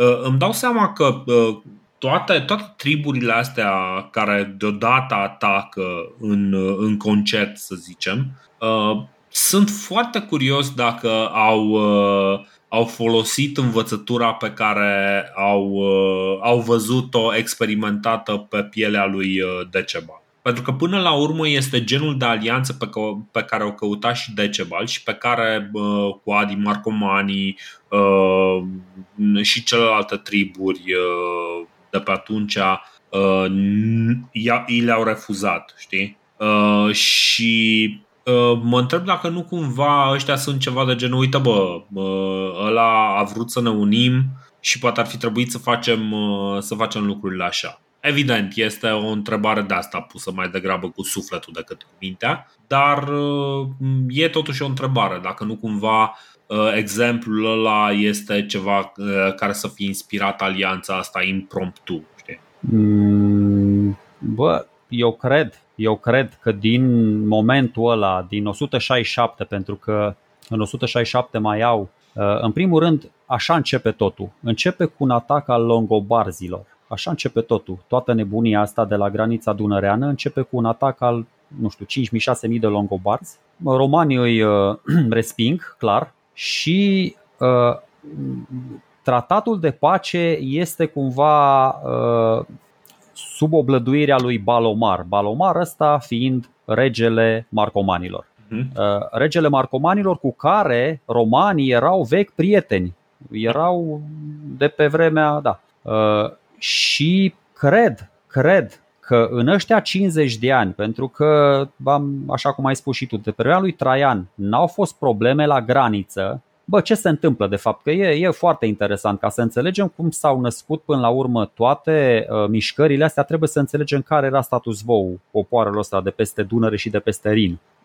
nu o să intru acum în teoria cu marea migrație, că o să avem uh, timp să discutăm după aceea. Uh, toate popoarele astea de peste Dunăre, mă rog, mai mult sau mai puțin înglobate în imperiu, Roxolania zici, Daci liberi, că o să vedeți în foarte mulți Daci liberi, așa îi numesc că ai văd și pe hărți, foarte ciudat, că nu știu ea cum îi cheamă, dar le zic Daci liberi, Buri, îi mai văd numele de Buri, Coazi, Marcoman, Cheruști și așa mai departe, plus alte triburi erau într-o relație din asta economică, de dependență, de protectorat cu Imperiul Roman. Imperiul Roman, care atunci când era puternic, puteau, putea să-și impună cam ce voia, adică puteau să negocieze fără să mai apeleze la nimeni altcineva. Dar uh, hai să le zicem oamenilor ce anume negocia, că asta e foarte important. Cine, ne, cine ce anume Romanii, nego- ce anume negociau? Că, de, că până la urmă ăia erau în teritoriul lor, știi? Nu, negociau cu Longobarzii un tratat de pace, ah. deci cu Longobarzii, cei care au venit au trecut, încă o chestie foarte importantă. Longobarzii nu aveau granițe cu romanii, mhm. ceea ce presupune, ei au venit pe teritoriul coazilor, ceea ce presupune uh, o înțelegere, o alianță, cum vrei tu să o zici. Adică n-ai cum, dacă tu ajungi de după coaz, de după marcomani, pe teritoriul romanilor, înseamnă că ai avut un pasaj de liberă trecere. Și după ce romanii bat pe ăștia, păi negociază, bă, vă primim în imperiu, vă respingem, dați-ne niște prizonieri și așa mai departe, nu mai călcați pe aici, chestii de genul ăsta. Uh-huh. Nu știu exact cum, dar adică înțeleg, ăștia marcomanii prieteni, fiind cu romanii, și-au oferit bunele servicii. Și romanii au căzut în plasă, crezând că marcomanii sunt prietenii lor. Uh, e foarte important cum e perceput raportul ăsta de, de forțe uh, dintre barbari și romani. Tu când te uiți ca barbar peste graniță, bă, ce vezi? Vezi o imensitate, vezi o forță, vezi Imperiul Roman. Când tu ești slab și celălalt este puternic, vă spun, nu e în interesul tău, nimeni nu vrea să, să se confrunte cu romanii că n-ai nicio șansă, nu vrei să-ți, să-ți neantizezi, să-ți, uh, nu știu, să-ți distrugi seminția. Dar atunci când celălalt, când îl percepi pe celălalt că nu mai atât de puternic, nu mai atât de, de vigilent, bă, chiar dacă tu ești la fel de slab, da? Dar când îți mai vin niște presiuni și din alte părți, uh, părerea mea, ca, nu știu, potențial lider, rege, șef de trib, e că merită să intri pe teritoriul roman pentru că ar exista consecințe mai tragice pentru neamul tău dacă n-ai face-o. Dacă vin uh, unii mai puternici din altă parte, dacă, adică mi se pare o chestie de logică elementară. Corect. N-are legătură dar, să. Da, zi, zi. Dar ce, ce, zici tu, ce zici tu aici? Că eu, de fapt, aici vreau să te duc. Bine, nu chiar aici, dar uh, o să înțelegi imediat. Deci, ce vreau să zic aici e că esența nu este de natură militară. Uh, esența relațiilor dintre, dintre marcomani și dintre triburile astea și, și romani. Nu este, este de natură uh, este, militară. Și de, e, e periferic, periferic de natură militară. Exact. Este de natură economică. Este vorba de liberul acces al uh, triburilor respective la piețele romane. Ăsta este punctul cel mai important discutat în uh, tratatele pe care le au marcomanii, uh, Coadi, Coazi și, și toți ăștia, uh, astea sunt punctele cele mai importante. De ce? Pentru că, uh, ok, ei pot să, să schimbe cât vor, dar știi cum e, în momentul în care singurul lucru pe care îl faci sunt niște cuțite de fildeș, foarte mișto, numai că nu, tu păi vrei niște, niște grâne din, din Egipt, vrei niște, nu știu, niște ulei de măslină din Grecia, vrei niște brânză de la, de la Gali, vrei să faci parte din angrenajul economic care practic asigură prosperitatea Imperiului și vrei să faci parte din, din zona asta avantajată economic partea militară este oarecum secundară. Marcomanii, de exemplu, sunt destul de conștienți ca și poziție de start. Sunt destul de conștienți că în momentul în care uh, ei au o relație foarte bună cu Roma, lucrurile sunt bune și pentru ei. Nu este absolut nicio problemă aici. Uh, dar apar lucruri. Eu înțeleg interesul da. barbarilor, înțeleg, înțeleg interesul barbarilor să aibă acces la piața comună europeană, ca să zic așa. Nu înțeleg ce au de câștigat romanii din chestia asta. Și am stat și m-am gândit, bă, romanii nu importă de la ăștia decât sclavi. Toate celelalte resurse, că am stat așa cu creionul pe hârtie, bă, ce iau de la ăștia frate? Lemn, ce iau? Chișlimbar? Ce nu găsesc la ei în imperiu și iau de la uh, barbari? În afară de sclavi nu există nimic pe care A... să nu-l asigure imperiu, pentru că imperiul e atât de vast și în nord, și în sud, și în est, și în vest, încât se poate autosusține. Băi, da, dar nu înseamnă că nu este mai ieftin să cumperi uh, din altă parte. Așa cum, de exemplu, Europa ar putea să, să aibă, să fie independentă energetic, dar este mai ieftin să cumperi din Rusia. Exact, dar când lucrurile cam, cam devin... Deci, da. E, e până la urmă o problemă de profitabilitate. Este mai ușor să obții sare de la, de la daci liberi care lucrează în uh, minele Uh, de sare de prin uh, uh, Carpați și să, să iei sarea lor și o să vedem că un pic mai încolo ăștia o să se revolte fix pentru că romanii le pun uh, taxe mai mari. Uh, e mai ușor să iei de la ei decât, de exemplu, nu știu, să, să iei sare de la o mină de sare care e aproape uh, epuizată de undeva din interiorul Imperiului, știi? Băi, când n-ai bani, când ai banii taxe și pe păstorii din delta Nilului, săraci, o să vede ce se întâmplă în războiul ăsta bucolic. Eu zic așa, deci e o chestie de logică elementară asta că o să vezi, cu cât ești mai puternic pe partea armată, Dorine, poți să-ți impui și să ai cât mai, și mai multe avantaje pe partea economică. Uh-huh. Uh, încerc să mai explic o dată, deci nu are legătură cu popoarele migratoare, cu nimic. Dacă tu consideri că adversarul este mult mai puternic decât tine și n-ai nicio șansă, Uh, te vei preda și vei accepta mereu termenii celui mai mare și mai tare. Așa cum Bun. fac și ăștia, și logobarzi și toți cei care mai trec pe aici. Nu ești bătut în cap, ți-am zis, să-ți, să-ți omori complet uh, tot neamul. Dar dacă mm. tu consideri, bă, ai o șansă cât de mică, pe termen scurt, pe termen lung, atunci vei lupta. Chiar dacă, bă, uh, chiar dacă vei păți cum au pățit și Decebal, și Vercingetoric, și Iugurta, și Caratacu, și ca ei mulți alții, dar vei lupta pentru că tu te uiți la roman și nu mai vezi namila aia cu 3 capete, cu 10 capete, tu vezi că nu mai e copleșitor de puternic, vezi că are fisuri în armură care pot fi exploatate. Cred că triburile astea, și Marcomani, și Quasi, și Azigi, și-au dat seama și dacă te uiți în anul 107, toți au atacat concentrat. Uh-huh.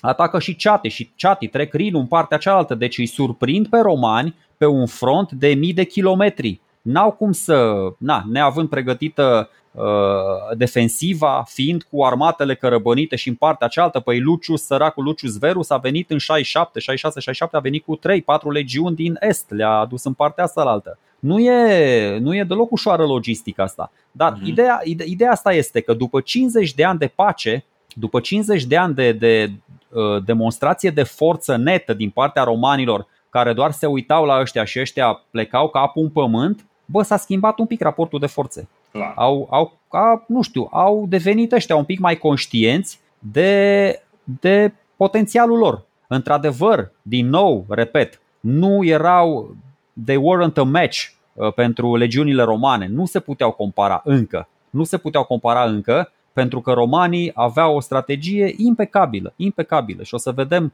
exemple în bătăliile astea în care din nou 300 de romani, 400 de romani în formația țestoasă uh, împătrat, pot să ține la distanță, pot să reziste o zi, două zile întregi împotriva 10.000 de oameni. Când au ce să le facă, pur și simplu. Au scuturile alea care blochează orice suliță, orice săgeată. Poți să stai, poți să aperi și împăratul în interiorul pătrățelului timp de o zi, două. Mm-hmm. Na, gata, scuze Bun, un pic. Uh, de... Nicio problemă. Acum, sunt, uh, sunt două lucruri pe care vrem să le mai spunem. În primul rând, că după moda pe care a pornit-o uh, Traian, Marcus Aurelius, uh, după ce va termina acest conflict cu, cu Marcomani și cu Adi și uh, toate, toate conflictele astea de la nord, uh, va construi o columnă care nu este la fel de bogată în detalii, însă încearcă să zică povestea. Ca toate columnele de genul ăsta, problema cu columna este că nu tot timpul ne este foarte clar ce se întâmplă. De exemplu, un episod absolut bizar este uh, un episod în care uh, spune că Marcus s-ar fi, lucrat, uh, s-ar fi rugat la Jupiter și ar fi trăznit numai cu puterea minții, mă rog, cu puterea rugăciunii, o mașină de război inamică. Și o a doua, o a doua scenă uh, care apare pe, pe columna asta, Miracolul Ploii, este uh, cumva deturnat mai târziu de scriitorii creștini. Deci, e o luptă nefavorabilă în care legiunea romană pare că este aproape pierdută, dar care se petrece pe un timp secetos. În momentul în care începe să plouă, inamicii sunt disperați să bea apă, în timp ce romanii îi, îi căsăpesc. Practic, ăia cumva stau și beau apă în disperare, în timp ce romanii vin și pun mâna pe sabie și ei uh, se, se opresc de la a bea apa respectivă. Bă, asta, Miracolul asta, asta, asta cu... ploii, miracolul ăsta al, al ploii a fost deturnat cumva de, uh, de creștini uh, și uh, iau varianta că de fapt romanii se roagă la Dumnezeul creștin care el dă ploaie. Și o altă variantă este că un preot egiptean Hatnupis ar fi invocat ploaia. Iarăși mm, o luptă despre care nu, nu avem de unde să știm de unde să, să avem foarte multă informație, dar na, episoadele astea sunt, uh, sunt acolo pe această columnă care, după cum v-am zis, faptul că ceva e desenat acolo nu înseamnă că o să Exact, ăla cu miracolul l-am găsit și pe ăla cu miracolul cu fulgerul, dar ăsta cu miracolul ploii, bă, este peste tot. De ce peste tot? Orice unde mă uit, orice informație, când citești despre războaiele marcomanice, este miracolul ăsta în care, mă rog, e dubios, e foarte dubios. Eu de aia am și încetat cumva să prezint, că v-am mai spus și la Plutar și la Suetonius, 50% sunt uh, evenimente supranaturale. V-am mai povestit așa cu tot felul de șerpișori, cu șapte ouă de acvilă în cuib și așa mai departe, dar uh, mă rog, pe, pe mine mă distrează, na, pe mine mă distrează, nu le iau foarte în serios, dar e bine că le-am și prezentat ca să vă faceți, mm. să vă faceți uh, o proble- idee. Problema cu campania cu Marcomani și cu Azi este că nu avem uh, nu prea avem o cronologie, nu avem foarte multe detalii puse. Știm că între timp, de exemplu, în timp ce se luptă în nord, în est, în Egipt, are loc o revoltă a bucolilor uh, sub conducerea unui preot, Isidorius sau Isidorus. Uh, da. și mai sunt probleme în Armenia. Uh, Martius Verus, care este uh, guvernatorul Capadociei, este silit să intervină în Armenia, unde uh, regele pro-roman fusese expulzat. Deci, clar, Uh, ce are Marcus acum pe mână este un, uh, un uh, cartof foarte fierbinte pe care nu știe cum să le echilibreze. Durează încă vreo 2 ani, adică în 173 Marcus consideră că i-a învins pe Marcoman și anunță treaba asta într-un medalion. După care continuă conflictul cu Quasi, care sunt mai dificili decât, decât păreau inițial Uh, și se schimbă tipul de război pe care sunt siliți romanii să-l ducă.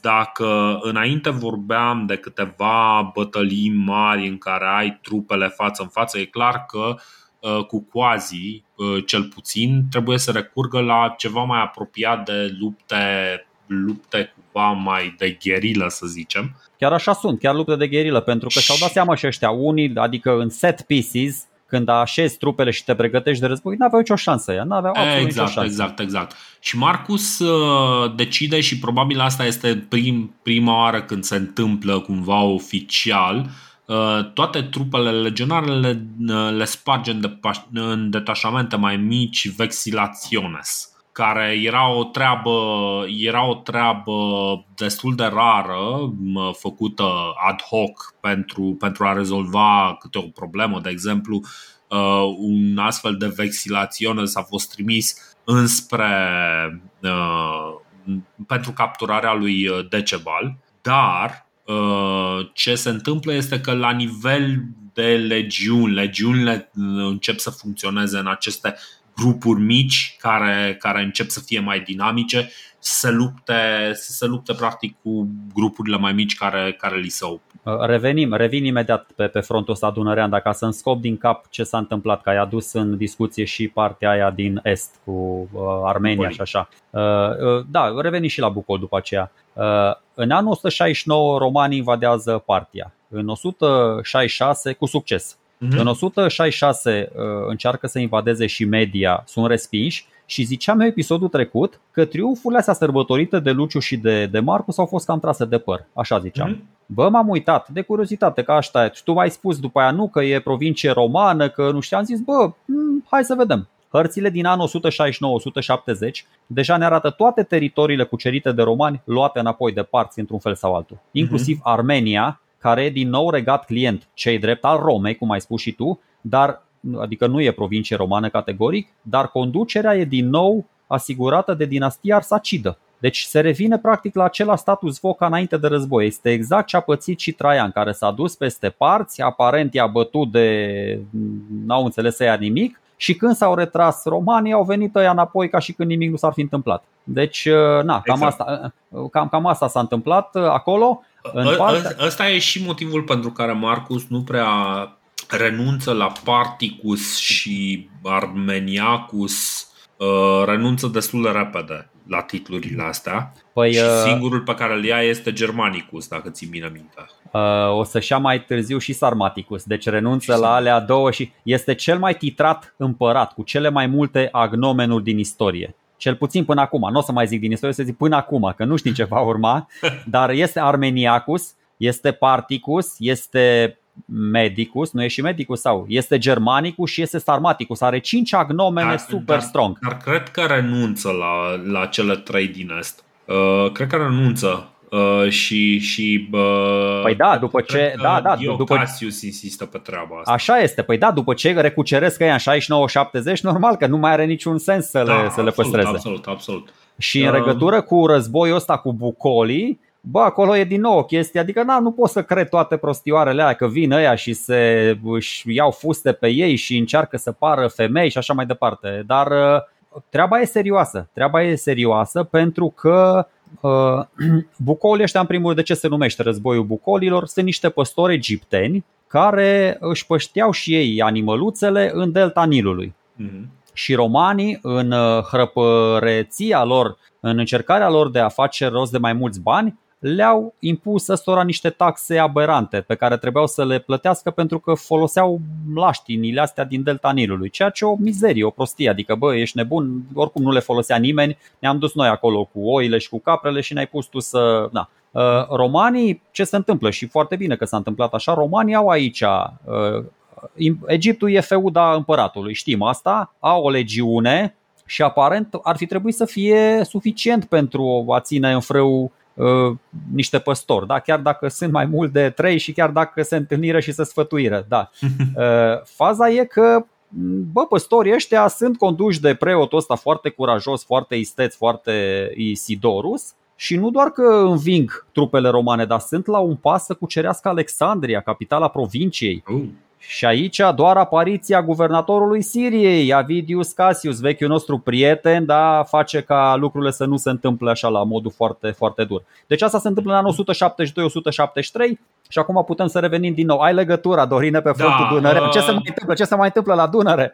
Exact. Campania din 173 intră destul de adânc la nordul Dunării și e posibil să fie ajuns până aproape de uh, Uh, de râul Vistula, de uh, izvoarele râului uh, Vistula. Deci destul de, destul de mult în nord față de, de Dunăre, deci să nu, să nu ne închipuim că Marcus stă la Dunăre și este foarte cu minte și doar, doar să uită peste, peste Dunăre cu îngrijorare ca uh, liderul actual al României.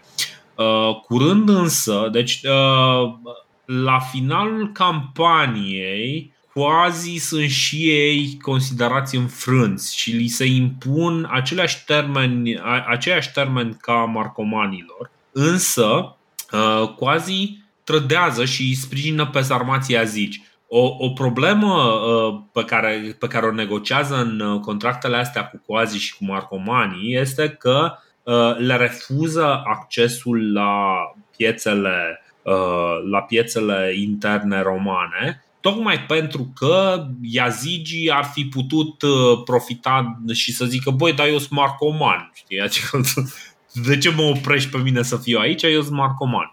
Și cumva Marcus nu vrea, nu vrea să ia pe acești Yazigi, nu vrea să le lase acces acestor Yazigi uh, la piețele interne ale, ale Imperiului, fie din motive de securitate, fie pur și simplu din, din motive economice, pentru că vrea să le impună un embargo, mai știi? Ca să, ca să înțelegeți un pic cum s-au răsturnat, cum s-a răsturnat totuși balanța puterii, pentru că la început toți barbarii ăștia uh, în frunte cu marcomanii, quasi azigi și așa mai departe, bă, îi bătuseră pe roman destul de, de crunt. Uh, spune, nu mai știu cine, un tip din Samosata, îmi scap acum și nu am chef să dau pe notițe în sus și în jos, că nu știu, le-am scrise aiurea.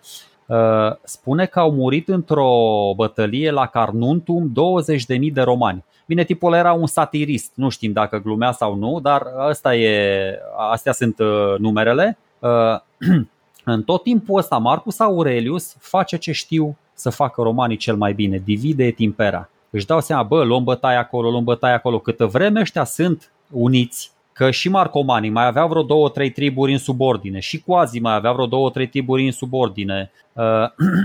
încheie pace cu diverse triburi, îi dezbină, îi dislocă, îi mută pe unii din afara Imperiului în interiorul granițelor și când rămân mai puțini, mai izolați, mai nu știu ce, bă, atunci ai cucerește, îi stăpânești, exact cum zice dictonul. Asta cu mutatul, că o să vedeți, a făcut Marcus Aurelius, îi se reproșează de niște istorici, deci eu spun că în condițiile de față, în condițiile de război, a luat cele mai bune decizii cu putință. Nu puteai mm-hmm. să iei alte decizii. Asta cu mutatul din afara Uh, din afara în interiorul Imperiului e o sabie cu două tăișuri, am mai spus-o, da? Pe de o parte, și cel puțin teoretic el e logic, ai mai mulți supuși, sănătoși, voioși, îți produc, îți plătesc taxe și așa mai departe, mai ales în condițiile astea de pandemie, mie mi se pare o idee foarte bună. Foarte exact, bună. exact la asta mă gândeam. Dar pe de altă parte, uh, practic îți, populațiile astea s-ar putea să nu fie tocmai fidele și te trezești îți, îți bagi un, un cal troian în propria casă, ca să zic așa. Adică tu bagi în cetate, bine, și troienii au făcut la fel. De, de bună voie îți bagi calul ăla și o să vedem ce se întâmplă când mai vin și alți căiuți în afară, nechează de o parte și de alta a Dunării. Asta se întâmplă. Marcus Aurelius ducea toate tratatele astea, cum spui și tu, că au rupt tratatul. Deci inițial îl încheiase pace și cu ea Zigi și cu ea, dar n-au respectat ăștia termenii. Și a fost nevoit să treacă, îi bate, povestește iar Cassius Dio, un război din ăsta pe Dunărea înghețată cu ea Zigi, trece după aia, cum ai spus și tu, nu se mulțumește să-și apere imperiul se duce adânc în teritoriile marcomanilor, coazilor, se duce, lasă vreo 40-45 de mii numai garnizoane așa dispuse în pâlcuri, pâlcuri mici, vexilatio și este pe cale, este pe cale acum în 71, 72, 73 să mai facă o provincie, dacă nu chiar două, în afara Imperiului. Uh-huh. Deci e foarte pornit, e foarte, nu știu dacă e nervos, dar își dă seama că spre binele Imperiului ar fi, bă, ia să eradichez eu de acolo, ia să, să scot ghimpele ăsta din coastă care sunt Yazigi, refuză să facă pace, nu mai vrea să facă pace cu Yazigi, deși Yazigi se tot roagă, se tot roagă, se tot roagă. Și când uh, ies, na, e pe cale să-i nimicească și pe unii și pe alții și pe ceilalți, apare, mă rog, vin, vine o veste nefericită din est și atunci cumva trebuie să schimbe el azimutul, dar dacă nu se complicau lucrurile în est, uh, cine știe ce să mai întâmpla cu Imperiul Roman? Poate ajungea până la Marea Baltică. Exact. Bine, deci uh, ca să fac un rezumat, uh, în 173 învinge pe coazi, în 174 quasi trădează, își schimbă conducerea, trece la conducerea triburilor coazilor, un anume Ariogasus, Ariogesus, Uh, care, uh, care îi sprijină pe sarmații azici și care uh, reîncepe lupta contra, contra lui Marcus. Ariogasus este, este prins și Marcus îl trimite în exil în Alexandria, foarte elegant, deci nu, nu iau nu îl pedepsește extraordinar de tare. Uh, și uh, următoarea fază a războiului, în 175, uh, se desfășoară contra iazigilor. Uh, dar nu, nu avem foarte multe informații despre desfășurarea conflictului contra, contra iazigilor. În 174, tot în 174, Marcus acceptă o a șaptea salutație de imperator, ceea ce înseamnă că are loc o victorie serioasă. Cel mai probabil, din punctul lui de vedere, a încheiat conflictul cu Quasi și uh, dă să se întoarcă la Roma. Pentru că între timp Marcus primește veste de la Martius Verus, cel de care ziceam că a stabilizat lucrurile în Armenia.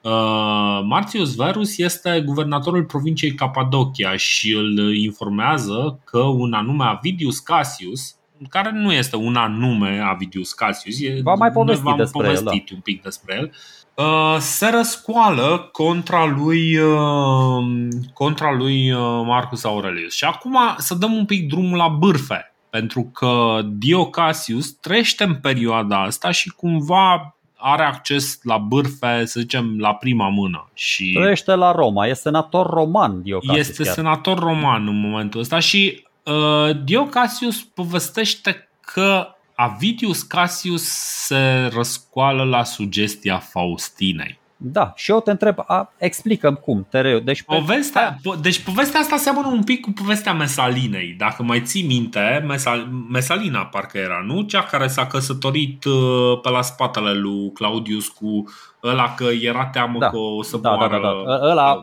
da, a fost picătura care i-a umplut paharul și lui Așa, așa, așa. No, deci cumva seamănă cu, cu, cu povestea Mesalinei asta și nu, deci Păi, în momentul în care auzeam povestea asta, e ceva de genul, băi, cum ar povesti Dio Cassius, să zicem, invitat la studiourile Antena 3, despre relația dintre Băsescu și Elena Udre.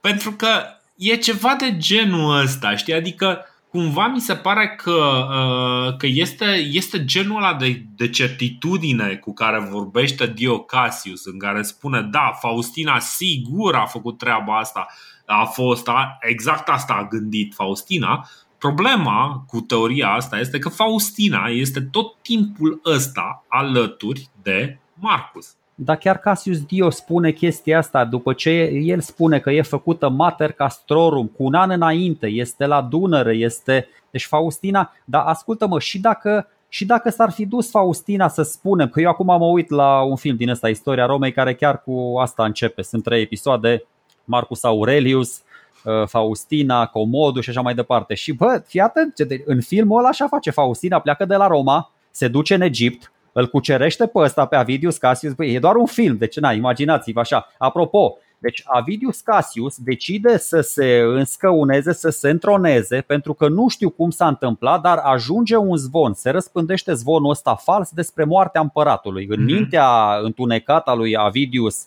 Cassius, mă rog, și a Faustinei, dar Faustina cumva era așa mai mult aspirațională chestia asta, se gândea, bă, o să moară soțul meu, nu mai am protecție pentru mine, pentru fiul său. Am, eu, am, eu înțeleg cumva și, uh, și ceea ce ar face Faustina. Dar mi se pare că nu are cum să facă chestia asta din punct de vedere logistic. Și dacă ar face-o, și dacă se duce uh, la, uh, în Alexandria, îl convinge pe ăsta, îl drăgălește acolo, bă, tot ar afla ar afla Marcus Aurelius. N-ai cum să faci chestia asta fără să nu le afle împăratul. Adică despre ce vorbim aici?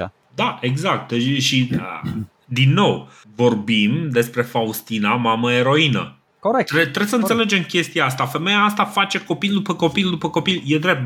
Mor marea majoritate uh, din ei. Se cam termină. În, în, acum, în anii păi 70, se... se cam termină. Nu mai e mamă. Nu mai e mamă eroină, e alături, okay, e soție. E soție tot, model.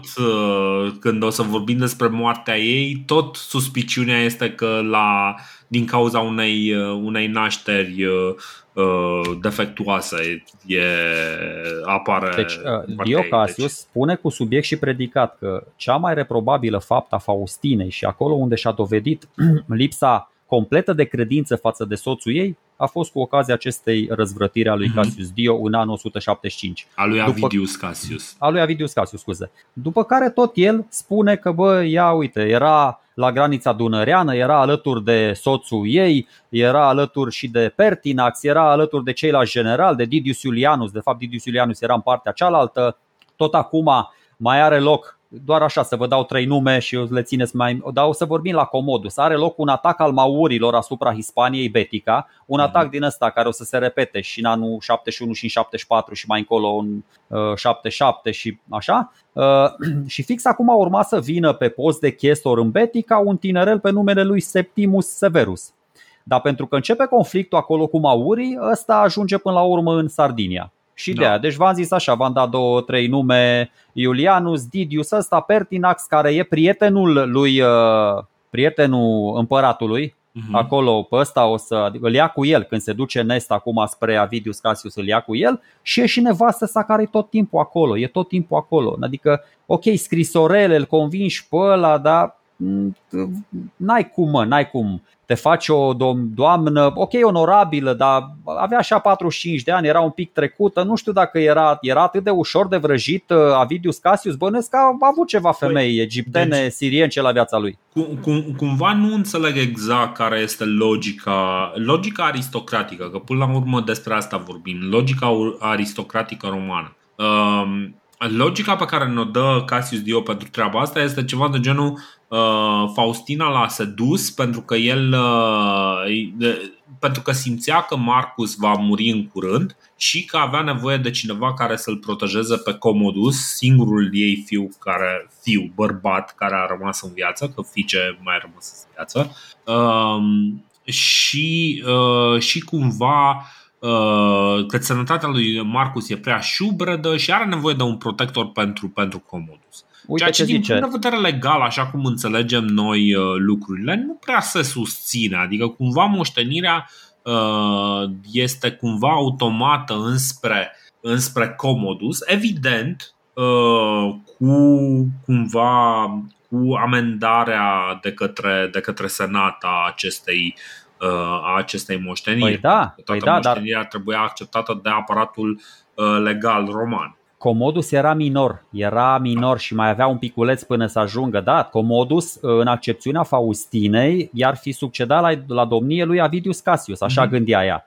Dar uite ce zice Cassius Dio, el zice după aceea. Deci uh, despre Avidius Cassius spune așa că a făcut o greșeală amăgit de Faustina, deoarece această fica lui Antoninus Pius Așteptând din zi în zi să-i moară bărbatul care era grav bolnav, se temea ca nu cumva domnia să ajungă în mâinile altuia, iar ea să redevină o simplă cetățeană particulară. Ok, de aceea îl convinse în secret, deci asta cu secretul e dubioasă, pe Cassius să se pregătească, iar dacă se va întâmpla ceva tragic lui Marcus Aurelius să se căsătorească cu ea și să ia el domnia. Da.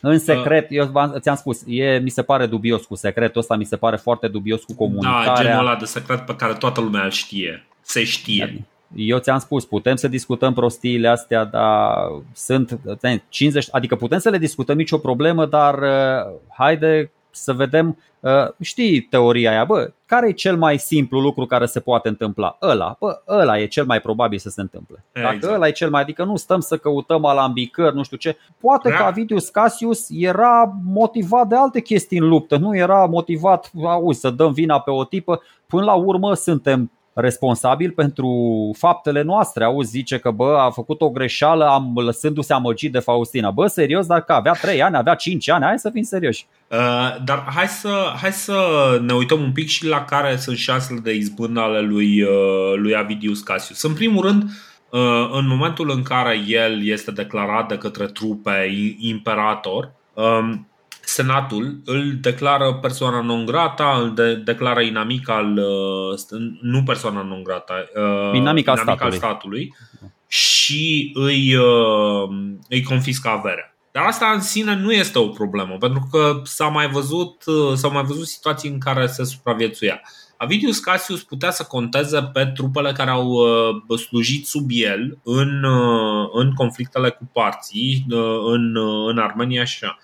Și vorbim acum de câteva legiuni care erau în momentul ăsta la Dunăre și de câteva legiuni în Siria, două legiuni în Siria și Egipt, dar marea problemă a lui este că fix între astea în Capadocia este acest Martius Verus, un foarte bun, uh, un foarte fidel uh, om al lui, uh, lui Marcus Aurelius, care se va împotrivi planurilor lui Avidius Cassius de a pune mâna pe, pe imperiu. Chiar dacă simte că, ok, este, este foarte slab. Deci cum, cumva uh, poate Avidius Cassius se gândește că băi uite eu sunt uh, urmașul uh, din punct de vedere moral al lui Vespasian știi? și mm, uh, readuc nu. gloria flaviană uh, o aduc din, din est și re, readuc Imperiul uh, sub uh, la, păi da. la fosta lui glorie. Problema, Problema e că Vespasian avea toate provinciile din est, toate. Corect. Inclusiv corect. Asia, inclusiv Galatia, Capadocia. Ăsta avea trei provincii mari și late. Avea Egiptul, avea Siria, Palestina și Arabia. Dar spun, mai în... are. Deci sunt de acord cu tine, dar care este elementul cel mai important pe care îl are? Că ne uităm la legiuni și clar, în mod nominal, Cassius are vreo două legiuni, hai să zicem că poate conta pe încă vreo două legiuni care sunt undeva la Dunăre. Da? Are, are cinci, îți spun. Are trei în Siria, că era o Așa. provincie super uh, serioasă. Are una în Arabia și una în Egipt. Are cinci legiuni okay. mari și late. Bun, cinci legiuni. Față de vreo 16 legiuni sau 17 legiuni ce are, ce are Marcus Aurelius. Corect. Asul din mâneca lui Avidius Cassius este însă promisiunea că va opri războiul. În momentul ăsta, uh, Marcus este uh, implicat în război contra iazigilor, contra coazilor și uh, trupele sunt puterni, foarte des ajung să fie aruncate în afara teritoriului Imperiului Roman. Deci cumva oamenii se uită la chestia asta și e ceva de genul, bă, dar noi de ce luptăm acolo? De ce luptăm în afara teritoriului? De ce mm-hmm. ne interesează teritoriul ăla? Pe de bun, ce mai ne trebuie încă chestia asta? Practic este ceea ce ar veni cumva e o oboseală de la atâta război și vorbim totuși de o perioadă pandemică în care din când în când orașul tău ar putea să sufere de o nouă de o nouă criză pandemică, de, o nouă, de un nou val de, de, de, de, de, de boală și uh, situațiile. Deci, clar, avem de-a face cu o uh, populație deprimată uh, care are nevoie de cineva care să vină și să le promită sarea în bucate. Și asta face Avidius Cassius. Păi Cassius prostie, vine și păi da, promite, da, păi, gata, promite termin cu războiul la nord. Păi promite o, o prostie, o Absolut. minciună. Absolut. Deci păi... dacă ești plebeu, dacă ești la nivelul vulgului, că așa e, da, ești vai de steaua ta, tu crezi chestiile astea. Da. Dar ca să-ți protejezi oamenii din imperiu, trebuie să lupți în afara imperiului. Este de manual, e de Sun Tzu. Păi Statele exact, Unite unde luptă? Putin. Păi nu, da, da, Statele Unite ale Americii unde luptă? Luptă? Bă, nu, luptă în Vietnam, luptă în Irak, luptă. Trebuie Absolut. să lupți în afara graniței tale ca să-ți protejești cetățenii din interior. Nu știu, eu știu ce zici, eu știu, dar Avidus Cassius le vindea, le vindea o gogoriță ăstora. Păi nu, ok, dacă nu știm, dar îți spun, na, la nivel geopolitic așa este. Cu cât lupți mai mult în afara țării tale, cu atât îți protejezi mai mult cetățenii. E o chestie de manual. Uh, Absolut. Deci ce face Marcus Aurelius, am spus, bă, Marcus Aurelius poate n-ajunge chiar la nivelul lui Traian și al lui Cezar, dar bă, crește în ochii mei din punct de vedere militar un om care n-avea nicio treabă cu latura asta, nu fusese niciodată tribun militar, habar n-avea cum arată o legiune, nu știa ce aia, nu știa care e diferența între Gladius și Sică sau așa mai departe. Deci, deci omul, omul crește asta într-un an, în 3, în 5 ani, ca alții în 20 de serviciu militar. Ce, ce mi se pare esențial la Marcus, deci Marcus mi se pare că, că este întruchiparea perfectă a faptului că războiul este dus uh, pe burțile, pe burțile combatanților. Uh, este dus practic de, uh, de aprovizionare, de administrare, de, uh, de partea de logistică.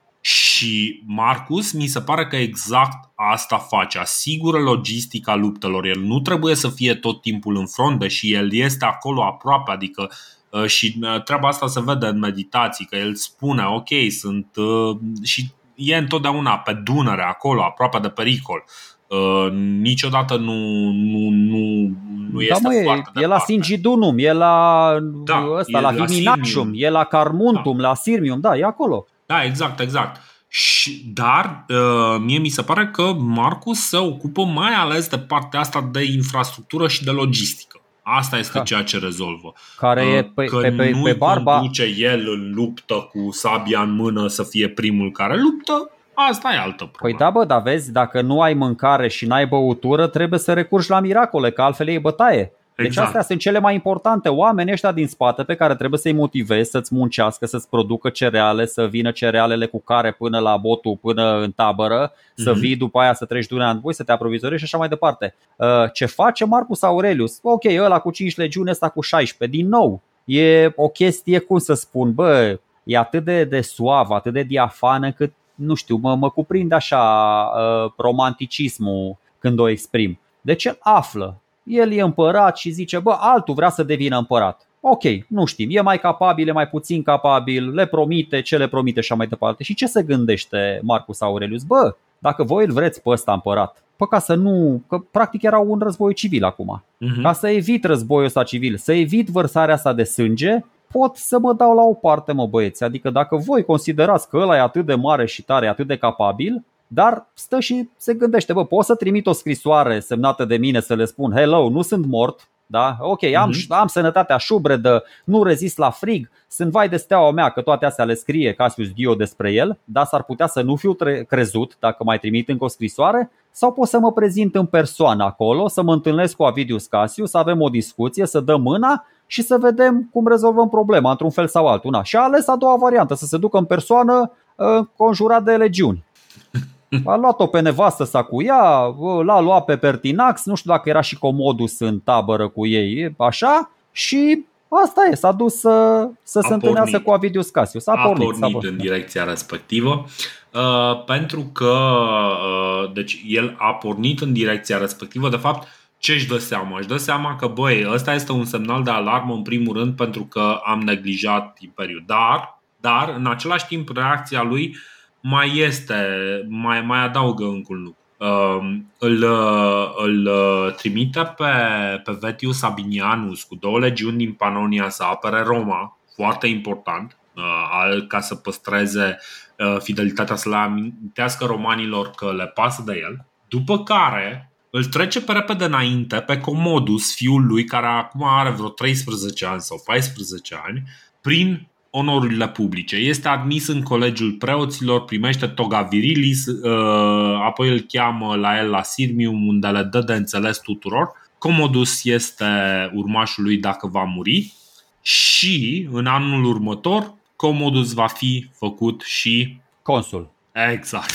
Asta da, asta, asta după ce se întoarce. Asta o că mai are, mai are până. Mai adică are, e... mai, mai, mai are. Numai că, numai că bă, lucrurile sunt, uh, sunt clar precipitate de uh, Uh, răzmerița lui, uh, lui Cassius. Răzmerița lui Cassius uh, se termină destul, chiar dacă de, situația e dificilă pentru, pentru Marcus, care, din nou, el este în plin conflict cu, i-a zice și quasi, Uh, situația în mod, în mod sigur nu este disperată, are cam toate avantajele plus experiența de partea lui și în momentul în care, în care uh, un centurion pe nume Antonius îl, îl omoară pe Cassius, uh, după un, stai, cum a zis, un vis, de, un vis la Imperiu care a durat 3 luni și 6 zile, capul lui Cassius ajunge la Marcus, care refuză să-l vadă și cere să fie îngropat sau să-i păi... se facă riturile uh, funerare. Da, deci eu, da, deci, da, eu așa mi s-a părut și atunci, mi s-a părut o conspirație super fâsâită, da. dar e interesant cum se, cum se raportează Marcus uh, la ea totuși. Ia o decizie, mă rog, adică se vede, bă, m-a afectat sau mă rog, poate să afecteze Imperiul uh-huh. și dă un decret prin care uh, niciun cetățean care provine dintr-o anumită provincie nu mai avea voie să fie guvernatorul acelei provincii. Din motive evidente, pentru că Avidius Cassius se născuse în Siria fusese guvernator acolo și deși chiar și așa, chiar și așa Dorine, mie nu mi se pare că soldații, deci toți oamenii ăștia cumva au trecut de partea lui Avidius Cassius câtă vreme au crezut că Marcus Aurelius este mort. Da. În momentul în care și-au dat seama, bă, ăsta nu doar că nu e mort, dar vine cu armată către noi, au încercat să, nu știu, să scoată și ăștia cămașa pe undeva, l-au, normal că l-au găsit pe ăsta, țapul sfârșitor și miții l-au uh, rezolvat. Mhm. Adică n-a fost o chestie din asta din convingere cum a fost între uh, Marcus uh, Antoniu și bă, ăștia sunt uh, ai mei cu Cleopatra, cu Octavian în partea cealaltă. N-a fost, nu știu, a fost așa o chestie și măcar dacă ar fi reușit, să controleze mai multe provincii. Dar ce să faci cu trei provincii? Bă, dacă exact. ai 7, 8, 9, dar cu trei provincii nu te bag, adică te blochează guvernatorul din Capadocia, nu mai ai ce să faci, n-ai nici cum să ajungi la Roma, păi ce faci acolo? Cred, cred, cred că, de fapt, uh, pentru a, pentru a nu se precipita mai mult criza asta, Martius Verus este, este bă, esențial. Fidelitatea, Corect. loialitatea lui Martius Verus este cea care, îl, uh, uh, care oprește criza asta de a fi bă, ceva mai lungă și ceva mai, uh, ceva mai serioasă. Pentru că dacă Martius Verus i s-ar fi alăturat lui Avidius Cassius, probabil ar fi avut un trec frontestic și deja Imperiul Roman de răsărit ar fi apărut atunci. Plain and simple. E, lasă că au mai încercat, adică Imperiul Roman de răsărit a apărut înainte, n-a apărut acum, a apărut, a apărut pe vremea lui Antonius, a apărut pe vremea lui Pompei. Nu serios că Imperiul ăsta s-a mai scindat de vreo două, trei ori înainte. Asta acum, na, o să ajungă mai târziu să se scindeze uh, de, de, de-a binelea. Uh-huh. Bă, în, în orice caz, după afacerea cu, cu Cassius, uh, Marcus își dă seama că trebuie să pună punct conflictelor la nord de Dunăre și probabil Ăsta este motivul pentru care nu face o provincie, o nouă provincie romană deocamdată la nord de Dunăre. Mental probabil își păstrează treaba asta între, între posibilele opțiuni, însă încheie conflictul cu Yazigi, care îi predau 100.000 de oameni, ei 100.000 de oameni de care povesteai tu. Corect uh, și care vor contribui cavalerie la armata lui Marcus, vreo 8.000 de oameni pe care, din care 5.500 îi va trimite în Britania. Evident, pe logica nu vă las uh, să luptați aici unde sunteți voi, vă trimit în altă parte unde uh, nu cunoașteți. După care, Marcus pornește într-un turneu estic cu Faustina și cu Commodus. Stai un pic, stai un pic, acum mi-a picat fișa. Bă, deci am stat și m-am gândit până acum, deci nu, nu mi-a venit să cred. Deci ăsta era al doilea Augustus și Cezar, mă, că mă știam, bă, dar de ce cum omorâm trei? Dar ăsta s-a proclamat Cezar și Augustus. Deci Avidius Cassius e al doilea Vezi? Cezar, nu? Așa, mă, băi. Ai fost, ai fost prea subtil pentru mine astăzi. Da. Exact, da. am fost, băi, deci gata, o să Am o înțeles, să merg. deci Diseară când o să dorm o să fiu mult mai împăcat. Gata mă, gata, de Lucius Verus eram conștient, pe Marcus urmează și nu știam bă cine e al treilea, dar acum ăsta, deci Avidius Cassius e al treilea, de fapt al doilea în ordine cronologică. Mm-hmm. Ok, gata. Da, da, da, da, da, asta Bun. e, da. Se plimbă cu. vizitează frumusețile Imperiului alături de soție. Exact, exact. Uh, împreună cu Faustina și cu Comodus, cum ziceam, în suita lui sunt și Pertinax și uh, Valerius Maximianus Uh, două nume pe care, uh, cu care cred că o să ne mai întâlnim un pic, cine știe, poate nu ne mai întâlnim, dar poate ne mai întâlnim. Uh, când ajungem în Capadocia, Faustina moare. Cassius Dio sugerează că se împiedică în, în povestea cu Avidius Cassius și își rupe gâtul. Um, cumva pare prea puțin credibil în contextul în care cunoaștem cam cum gândește Marcus și uh, are cam foarte multe din gândurile lui puse acolo. Uh, alta explicațiile, alta explicație ar putea să fie boală normală, ceva gută sau ceva, ceva de genul ăsta, uh, boală de inimă sau o sarcină care ar fi, i-ar fi fost fatală. Uh, Marcus, în cinstea ei, ca să vedem cât de supărat este și cât de așa, denumește Halala, satul unde, unde a murit, uh, Faustinopolis. Adică dacă totuși nevasta te-a, te-a înșelat și a făcut, uh, ți-a făcut și un rival la conducere, nu prea te pui să-i, uh, să dai numele unui oraș uh, Dorine, nu, nu doar atâta, din nou, hai să vedem bă, ce a făcut. Ce a făcut pentru Lucius Verus, ce a făcut pentru Faustina Minor, pentru soția lui. Cere senatului, așa cum a făcut și pentru Lucius, acordarea onorurilor divine. O face și pe asta diva uh, vieții, îi face un templu, îi face o statuie de aur, rosește un discurs din ăsta super elogios, super patetic, ăsta cu satul, că îl transformă, nu doar că îi schimbă numele, dar îl transformă, îi oferă statut de colonie. Uh-huh. Creează iar o nouă instituție din aia de puele faustine, cum a făcut și Antoninus Pius în cinstea uh, mamei uh, ei. Uh, bă, aș vrea să spun două, trei chestii despre ea, pentru că, din nou, istoria de cele mai multe ori e nedreaptă, mai ales cu femeile. Am mai vorbit despre chestia asta din simplu fapt că a fost scrisă într-o proporție covârșitoare de bărbați. până dar în nu... momentul de față de 100%, nu corect. adică dar de 100% nu numai, de bărbați. Nu, nu numai de bărbați, dar și de bărbați cu o anumită formație uh, aristocratică care uh, în mod clar aveau un dinte contra femeilor care intrau în, uh, în, clubul, în clubul lor. Știi? Înțeleg, înțeleg ce zici, dar tocmai bărbații ăștia, dacă printre bărbații ăștia nu i-am fi avut pe Antoninus Spiu și pe Marcus Aurelius care să-și prezinte soțiile lor bă, într-o lumină frumoasă, într-o lumină pozitivă, să le ia apărarea și atunci când planau asupra lor tot felul de, dubio, de dubioșenii de zvonuri, bă, am fi rămas numai cu, cu invidia asta că uh, Cassius Dio ce face? Din palatul lui de cleștar de la Roma ne, priv, ne, ne prezintă invidia uh, plebeilor, bârfele astea oamenilor frustrați și vulgari, mhm. că de aia se zice vulg, da? Deci el asta ne prezintă. Așa, văzând și ce spune Marcus Aurelius, bă, putem să ne uităm cu ceva mai multă obiectivitate, da, la jumătățile noastre mai frumoase,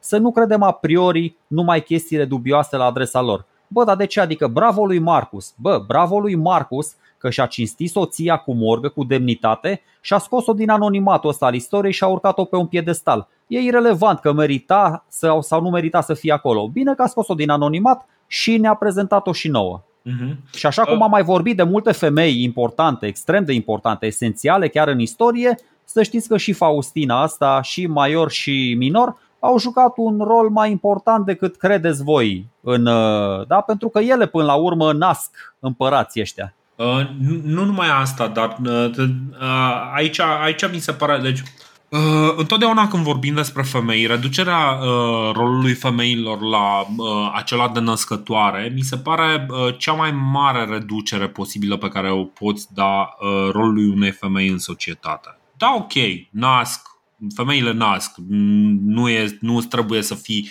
mare geniu ca să înțelegi lucrurile astea.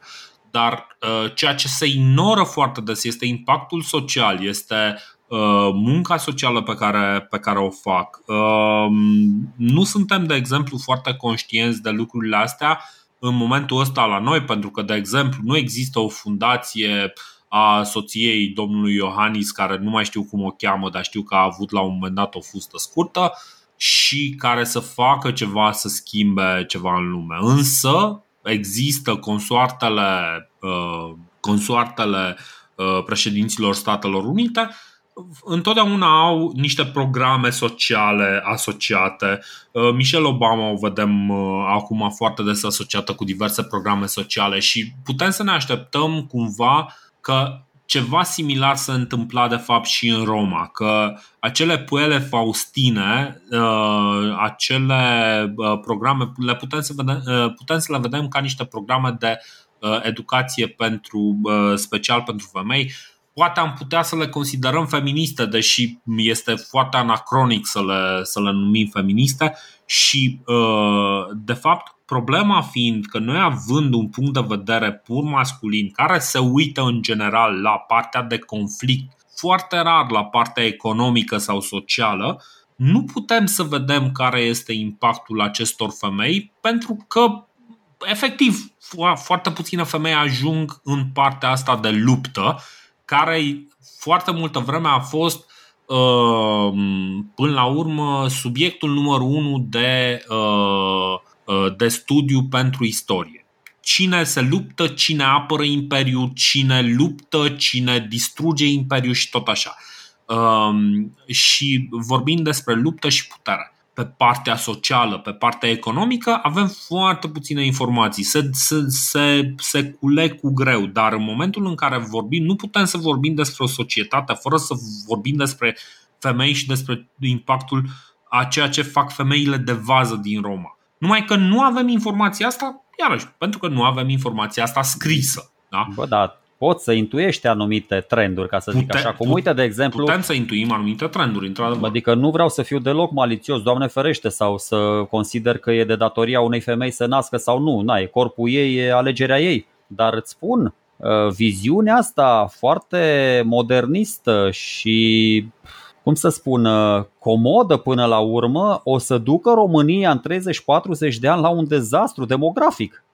Apropo de corpul meu, alegerea mea. Doamne ferește, nu. Deci, din nou, băi, dar îți spun, inclusiv, deci asta spun, femeile pot să aibă o contribuție, normal că nu e singura, nici cea mai importantă, nici nu periferică și așa mai departe. Pot să aibă o contribuție esențială la dezvoltarea unui neam, unui trib, unei seminții, unei, până la urmă, bă, și soldații aia când mănâncă niște chestii, nu știu, sunt, e cineva în spatele frontului care le face de mâncare, Correct. le trimite cu, bă, cu bocceluța, bă, du-te și dă-i ăla de mâncare soțului meu, adică normal că au un impact colosal în toată societatea asta. Ce naiba, trebuie să fii tolomac, adică nu trebuie să spună cineva să, să citești chestiile astea ca să le percepi, asta încerc nu, să spun. Nu, nu, nu, nu, nu, nu, deci to- tocmai asta e că uh, de foarte multe ori auzi femei care sunt un pic, băi, dar eu nu sunt reprezentat aici și e ceva de genul, da, nu ești reprezentată pentru că nu vorbim despre lucrurile astea, dar lucrurile astea sunt acolo și uneori, pentru a, pentru a bă, ajunge și în partea elaltă, trebuie să le zici și poate știi cum e, din când în când mai trebuie să facem un episod cum a fost cel despre femeile romane pe care l-am făcut cu, cu Călina, în care să discutăm fix despre, fix despre aspectele astea. Dar nu, nu vreau să-ți spun numai asta, vreau să te las cu o idee și nu vreau să o comentăm acum, pentru că chiar n-aș vrea să, ă, să deviez discuția despre Marcus Aurelius și Faustina ă, în, în direcția asta. Dar ă, tu te uiți la un dezastru demografic, eu nu mă uit la dezastru demografic, mă uit mai degrabă la impactul femeilor, de exemplu, în educație. Pentru că ele, în momentul ăsta, în educație sunt suprareprezentate. Marea majoritate a educatorilor români, a uh, învățătorilor, profesorilor uh, din, uh, din primele trei cicluri de, de învățământ sunt femei. Mm, și da, asta este un impact mult mai puternic decât, vre, decât, decât se discută. În fine, ăsta este un aspect și uh, de aia zic, deci uh, eu ce vreau nu este cumva să le... Deci ce vreau este să nu reducem rolul la bă, ia, ă, femeile astea nasc cu soldații care se vor căsăpi în luptele pe care le vom discuta peste două, trei episoade, știi?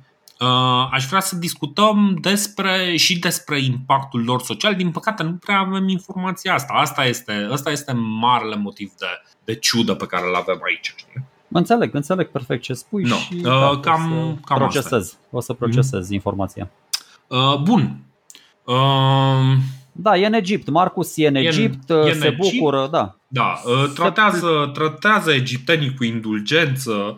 Uh, te-ai fi așteptat ca fiind de acolo, de acolo uh, să fi pornit răzmenița lui Avidius Cassius, însă Marcus e foarte relaxat în legătură cu, cu treaba asta. Cred că în momentul ăsta alexandrenii sunt mai degrabă nemulțumiți că le-a trimis un uh, un șef uh, al coadilor nespălat decât altceva. Cine știe? Fac și eu o glumă de 2 lei uh, din epocă.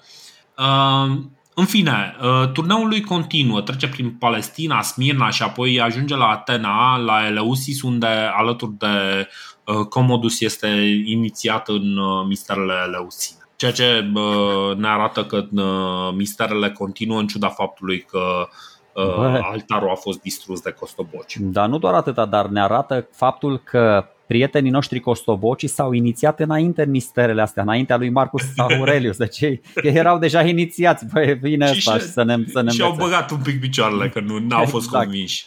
Exact. Aici, aici la Atena, de fapt și în Alexandria, uh, Marcus Aurelius se simte ca peștele în apă, vă spun. Pe lângă toți filozofii ăia greci, uh, s-a întâlnit cu toți, fiecare reprezenta, propovăduia o, uh, o școală filozofică, propria doctrină, erau mai multe acolo, da?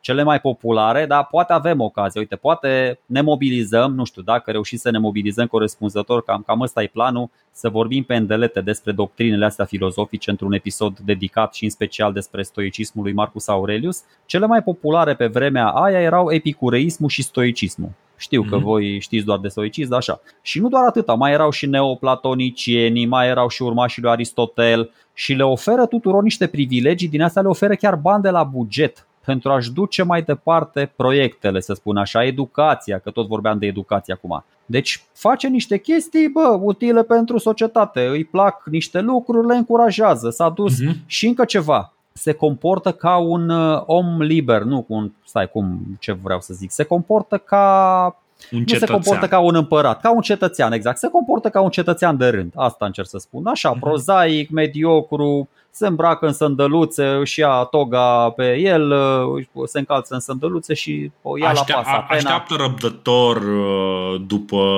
după filozofii care nu se grăbesc neapărat să-l invite la el la, la ei la discuții și tot așa.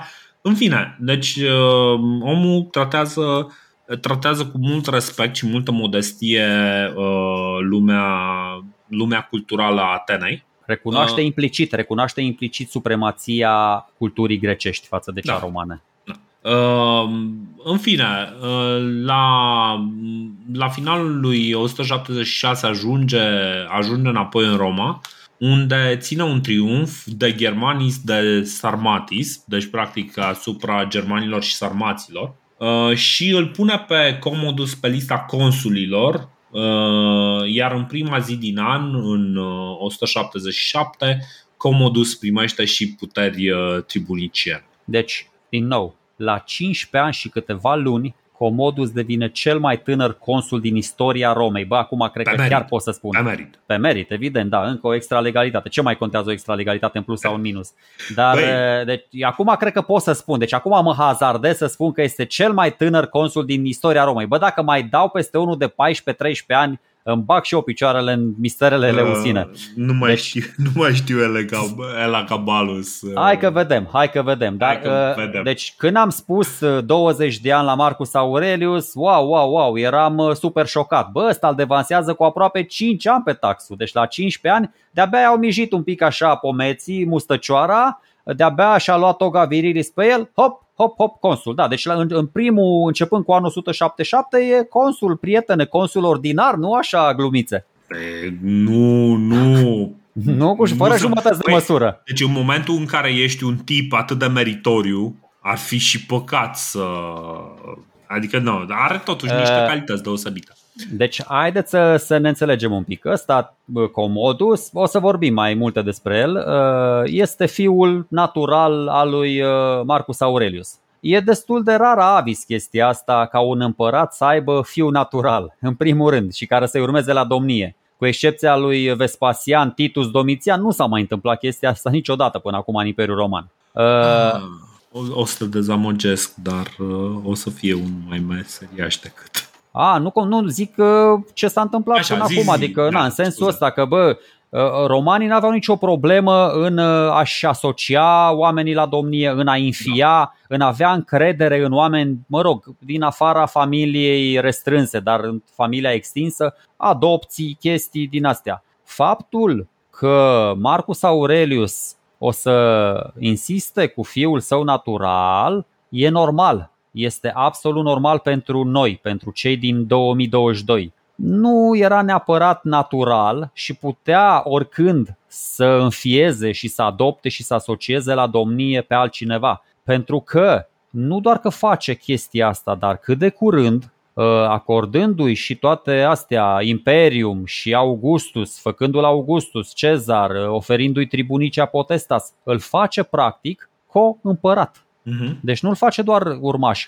Uh, ce, ce, face, ce face Marcus Aurelius? Renunță la. îl înlocuiește pe Lucius cu Comodus. Exact asta a făcut. Exact da. asta a făcut. Da. Uh, din, din 19 ani cât a domnit el, o să vedeți că doar vreo 6-7 îi domnește singur. Dar aura lui cumva îi bagă poia într-o ceață, adică nimeni nu o să știe, vă spun, oricine nu o să știe nici naiba de că, ok, poate știu de Lucius Verus sau de Comodus, așa, dar nu o să știe nimeni că au domnit în același timp cu Marcus Aurelius, pentru că Marcus Aurelius este tatăl lor, este unul singur, adică cumva i-a eclipsat pe ăștia atât de tot, de tare, încât, deși cu numele erau egalii lui, cu renumele erau la pitici. Na, ce să faci? Da, da, corect, corect. Deci, uh Uh, mi se pare foarte corect ce zici. În fine, ca să, ca să mergem pe, pe calea poveștii, pentru că suntem, suntem foarte aproape de final.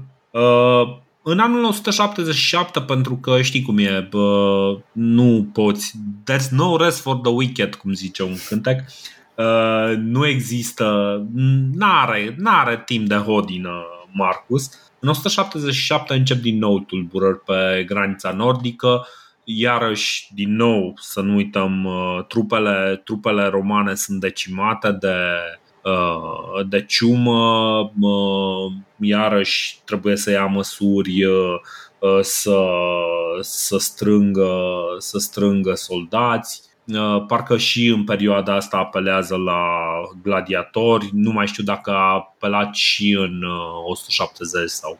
Ba da, ba da, ba da, apelat, apelat, da. da. Uh, Marcus și Comodus de-abia în 178 reușesc să plece împreună în expediție germanică secunda. Helvius Pertinax uh, fusese deja trimis din timp să preia conducerea provinciilor de trei dacii așa, așa îi zice, provincia Trei Daci. Uh, și comanda trupelor e dată lui uh, Tarutienus Paternus, care reușește să câștige lupta cu inamicul, probabil cu Adi. Yazigi între timp încearcă să-și negocieze niște termeni de pace mai buni și uh, Marcus în cele din urmă cedează și le permite să treacă până la Marea Neagră la Roxolani. Deci asta, asta este marea concesie pe care le face uh, Yazigilor uh, pe teritoriul uh, provinciei Dacia, trec peste e, teritoriul provinciei Dacia. Da. Exact, pe teritoriul provinciei Dacia. Dar cumva chestia asta se întâmplă cumva fără, fără conflict. Uh, prezența, uh, prezența lui uh, continuă la Dunăre arată cumva că vroia, după ce a înfrânt triburile germanice, să creeze o nouă provincie romană însă mă, cumva nu mai reușește. Deci se reîntoarce la planul ăla să, să țină, să țină Roma deasupra Dunării. Însă, al, do- al doilea război marcomanic, mm-hmm. ok, al doilea război marcomanic mi se pare mult mai straightforward, dacă mă întrebi, adică îi ia pe toți, îi bate la rând. Ok, cedează un piculeț, că de aia până la urmă trebuie să se ducă. Ăștia îi spuneau, bă, nu te du, că nu e nevoie neapărat de tine, că uite, l-ai pe Pertinax acolo, mm. dar, uh, cum să zic, uh, trupele alea din zonă nu fac față. Trebuie să vină întăriri de la Roma și na, de data asta romanii sunt mult mai expeditivi, îi bat pe toți pe rând, cum ai zis și tu, pe Coas, pe Marcomani, pe, dar și pe aliații mai mici are acestora, că acum mai vin Cotini, vin Naristi, mai vin niște triburi din astea pe care le scrie și Tacitus, le amintește mm-hmm. mai de mult, că încheie tratate de pace, că nu încheie tratate de pace, e greu de anticipat ce voia să facă uh, Marcus la nord de Dunăre, într-adevăr, pentru că dacă Dacia e, da, deci Dacia este, să zicem, de partea greșită a Dunării, de partea stângă a Dunării și era cea mai expusă provincie, păi dacă așa cum spui tu, sau cum spun și unii istorici, nu cum spui tu, da? dacă el ar mai fi creat, să zicem, Marcomania și Quadia, ce naiba făcea, cum le apărea și pe alea, că mi se pare că, adică măcar dacă s-ar fi dus până la Marea Baltică și să blocheze, așa cum spui și tu, pe toată Vistula, să facă iar cumva, dar mi se pare că Rinul între Rin și Dunăre era totuși o distanță a, așa apărabilă. Uh-huh, Așa Bine. să-ți alegi Și așa alte... e destul de greu de apărat uh, Categoric e, plus, da. plus, că, plus că vedem primul, uh, primul tipar Pe care o să-l revedem uh, peste, peste ani și ani reprodus Vorbesc de vandali care vin și încep să ciupească un pic din autoritatea Romei Corect, corect, asta spun, depinde, adică triburile astea se uitau la romani dar o să se uite și în spate, adică mm-hmm. o să mhm. se uite și în partea elaltă și când apare o forță care să contrabalanceze raportul de forțe, atunci e mai complicat. Uh, i-aș aminti, ok, încheie pace cu ăștia în 78, 79, uh, tot în, 17, tot în 179, ca să mergem un pic uh, cronologic, până să-l omorâm pe al treilea Augustus, Uh, i-aș aminti și pe buri, pentru că scrie uh, Cassius Dio de ei, este tot un alt neam de daci liberi, cum erau și costobocii, și care mișunau de multă vreme tot pe acolo în jurul Imperiului, pe lângă Iazici. Uh-huh și cu care va face parte uh, actualul și următorul împărat, ca să zic așa, dar uh, deocamdată Dio ne spune, la fel cum sunt negocieri cu celelalte triburi, sunt negocieri de pace și între romani și liderii burilor și în ciuda faptului că burii își doresc pacea, din nou, bă, romanii nu le acordă în termenii ceruți. Marcus mhm. Aurelius e destul de, de puternic pe poziție. Bă, dacă nu faceți chestia asta, dacă nu ne demonstrați, nu știu, loialitatea față de imperiu, nu frate, nu. Adică și ei încă uh, îi na, de pe vremea zicea și Tacitus că nu prea poți să ai încredere în daci. Ei bine, Cassius Dio spune despre Marcus Aurelius că bă, ăștia de fapt nu vor pace cu romanii, vor doar un răgaz ca să se pregătească și să atace din nou. De asta uh-huh. sunt suspectați burii, da, care sunt tot așa niște prieteni de-ai noștri Uh, un trip de daci care la un moment dat au intrat și ei în componența regatului lui Decebal. Yeah. Și uh, acum... Bun. Mm, ce se întâmplă însă e că planurile lui sunt zădărnicite de faptul că în martie 180 se, se îmbolnăvește. Uh, după felul în care este raportată, sunt raportate ultimele discuții pe care le are cu Commodus, în care îi spune cumva îl Uh, pune problema uh, stării de sănătate, este foarte probabil ca Marcus Aurelius să fi fost atins și el de uh, ciuma, ciuma antonină, de, de versiunea aia de variolă.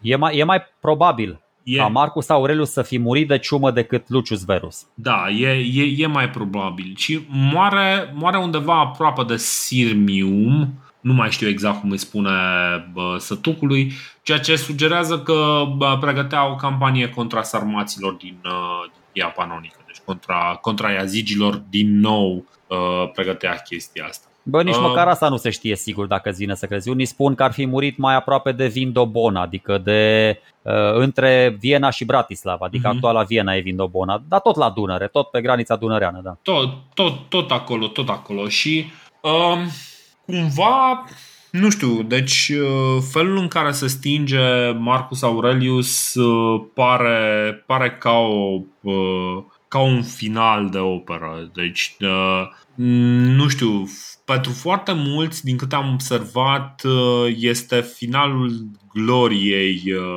Imperiului Roman. Serios, deci așa, așa par lucrurile și într-un fel este de înțeles pentru foarte mulți, de exemplu, epoca antică se termină prin anul 250, dar până în anul 250 vedem, o să vedem de fapt un declin constant al, al Imperiului Roman. Practic, Marcus Aurelius este ultimul împărat valoros al, uh, al Imperiului, ca să zicem așa. Nu, nu este adevărat, o să vedem că lucrurile sunt un pic mai nuanțate.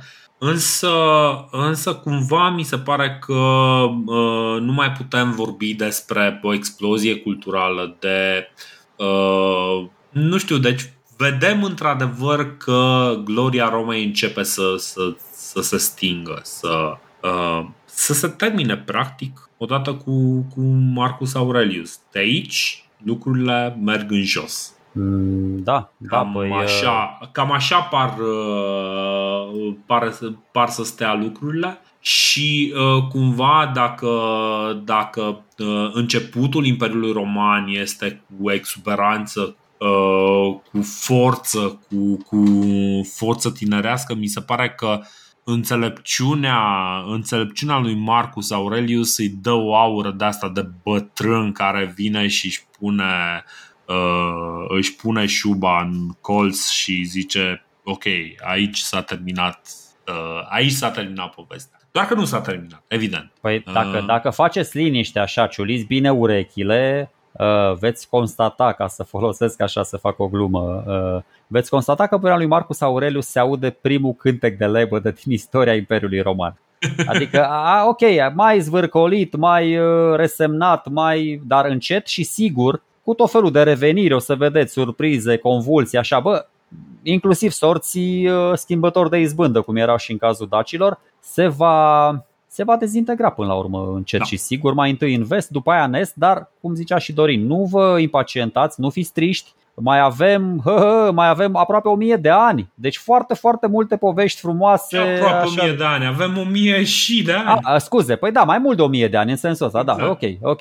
Deci, deci, da, oricum, cum spuneam mm. și pe vremea lui Marcus, nu lui Marcus, lui Antoninus Pius. Eu așa ziceam, așa credeam eu atunci, că atunci a ajuns Imperiul la apogeu. Este inevitabil, uh, e, e ca la E ca la momentele subiectului, expozițiune, intrigă, desfășurare acțiunii și punctul culminant. După punctul culminant vine și deznodământul inevitabil. Da. Uh, și vreau să fac o paralelă cu, cu, cu războiul, pentru că într-un război, dacă stați și vă gândiți bine de tot, uite, am analizat uh, războaiele astea marcomanice, mi-am spart creiere aici și cu cronologia și să o înțeleg și să vedem. Confruntarea propriu-zisă e punctul culminant într-un război. Uh-huh. Dar Asta înseamnă că suntem mult mai aproape de finalul conflictului decât de început. Atunci când noi vedem, ce încerc să spun, atunci când noi vedem un război, că e în desfășurare, și o să vorbim în cele ce urmează de multe războaie și am vorbit și în trecut și așa, noi observăm doar rezultatul final, doar punctul culminant care într-adevăr e ăla care ne afectează cel mai mult. E tensionat, e crâncen, psihologic, economic, militar, vital, cum vreți voi. Dar nemulțumirile sociale, cauzele astea, cum spunea și la războiul din Ucraina, cauzele mai mult sau mai puțin mocnite, fitilul, pretextele, evoluția raporturilor de forțe dintre combatanți, astea sunt mult mai greu de observat și de cele mai multe ori durează, durează mult mai mult decât războiul propriu-zis. Gândiți-vă și vă dau acum exemple. Gândiți-vă la al doilea război mondial, care a durat șase ani, din 39 până în 45, dar expozițiunea și intriga sunt acolo de la începutul anilor 20, da? de la finalul primului război mondial. Și mă rog, mult mai pe față din 33, când au venit uh, naționaliști socialiștii lui Hitler la putere. Bine, să, să, să zicem pe a dreaptă, sunt foarte mulți care încep uh, povestea celui de-al doilea război mondial din 1800 și. Deci... Păi nu, în, în, în, în cazul primului război mondial poți să te duci, adică ăla care a durat doar 4 ani, mă rog, păi, doar 4 păi ani da, între ghilimele. Da, în perioada aia interbelică e considerată un armistițiu. Mm, asta spun, de deci ca, cauzele, expozițiunea la primul le putem găsi, nu știu, la Bismarck, la toată frăsuiala aia, că erau germanii nemulțumiți că n-au ajuns, au ajuns la masă târziu, s-au, împuca, sau s-au împărțit bucatele ale, ale, ale colonialismului. La fel, în războiul cu Ucraina, bă, uh, eu oricum, eu cred că nu o să țină mai mult de un an, dar și dacă ține un an de zile, ca să înțelegem cauzele, bă, măcar alea evidente, tot trebuie să mergem în spate cu 7-8 ani pe vremea Euromaidanului. Dar trebuie, cum zici și tu, bă, poate chiar până în perioada interbelică dacă vrem să înțelegem și mai bine. Da. Și la fel, la fel și acum, pe vremea marcomanilor, ca să înțelegem ce s-a, ce s-a întâmplat, pentru că războiul ăsta este cel mai lung război în care au luptat romanii până acum, un război din ăsta continuu, adică au luptat ca demenții, au luptat 3, 4, 5 ani cu întreruperi. Sunt trei războaie marcomanice, așa se numesc astea, sunt cumva impropriu numite pentru că sunt mult mai multe triburi, dar marcomanii fiind cei mai mulți, cumva iau caimacul de, pe, de, de la ceilalți. Și din 67 până în 73 după aceea, din 77 până în 80 și tot așa, e mult, e foarte mult. Da. Uh, dar, cu, deci chiar dacă durează foarte mult războiul ăsta, cauzele, pregătirile pentru război, pentru că e foarte important, astea, oricât de greu v-ar veni să credeți, sunt mai lungi decât războiul însuși. Uh-huh. Deci toate cauzele astea, v-am spus, schimbarea raportului de putere, faptul că ăla își dă seama, bă, Roma nu mai e sperietoarea de altă dată, te împinge să faci și alte uh, Bine, acum, bă, dar eu sunt atât de tolomac, deci acum stau și îmi dau cu Tesla în uh, genunchi, nu-mi dau în altă parte. Acum știi, mă gândesc la războiul de 100 de ani, știi, cu care îmi, zăpă, îmi infirm toate teoriile mele, dar lasă așa, lasă, e ok așa. La, la, lasă, hai, hai, hai să o lăsăm așa. Um, bun, deci ideea este că într-adevăr vorbim aici de procese care, uh, care evoluează în timp, nu vorbim doar de exploziile de suprafață pe care le Corect. vedem. Corect. Da? Deci vorbim de niște procese care, care merg în timp și procesele astea sunt, sunt foarte importante uh, și da, astea arată, deci uh, ăsta este un pas, aș zice necesar dacă nu este cumva futil să, să spui asta în uh, context istoric. Istoria este într-un singur fel, felul în care s-au întâmplat lucrurile. Nu poți să spui că un anumit pas este necesar. Lucrurile s-au întâmplat așa, deci fiecare pas este necesar. Aia nu este o problemă, știi? Dar uh, uh, în mod sigur există, există niște, niște soluții care poate uh, în momentul în care ne uităm, dacă ne-am uitat la acest război marcomanic, într-adevăr ar trebui să ne uităm încă poate de pe vremea lui Decebal și să, să analizăm ce se întâmplă în uh, zona respectivă, da, să înțelegem da, cu exact, adevărat exact, exact, uh, fenomenul respectiv. Și, uh, sincer, acum revenind la, la cel de-al treilea cezar pe care îl, uh, pe care îl omorâm. Uh, Mie mi se pare că Marcus Aurelius este un tip care a învățat la slujbă. Nu, uh, în ciuda faptului că el a fost pregătit să preia chestia asta, uh, conducerea Imperiului, conducerea Imperiului pe care el a preluat-o este complet diferită de conducerea Imperiului pe care trebuie să-l conducă el. Uh, imperiul pe care, pe care îl primește este un imperiu uh, administrativ. El trebuie să ducă un, uh, mai departe un imperiu militar, militarist.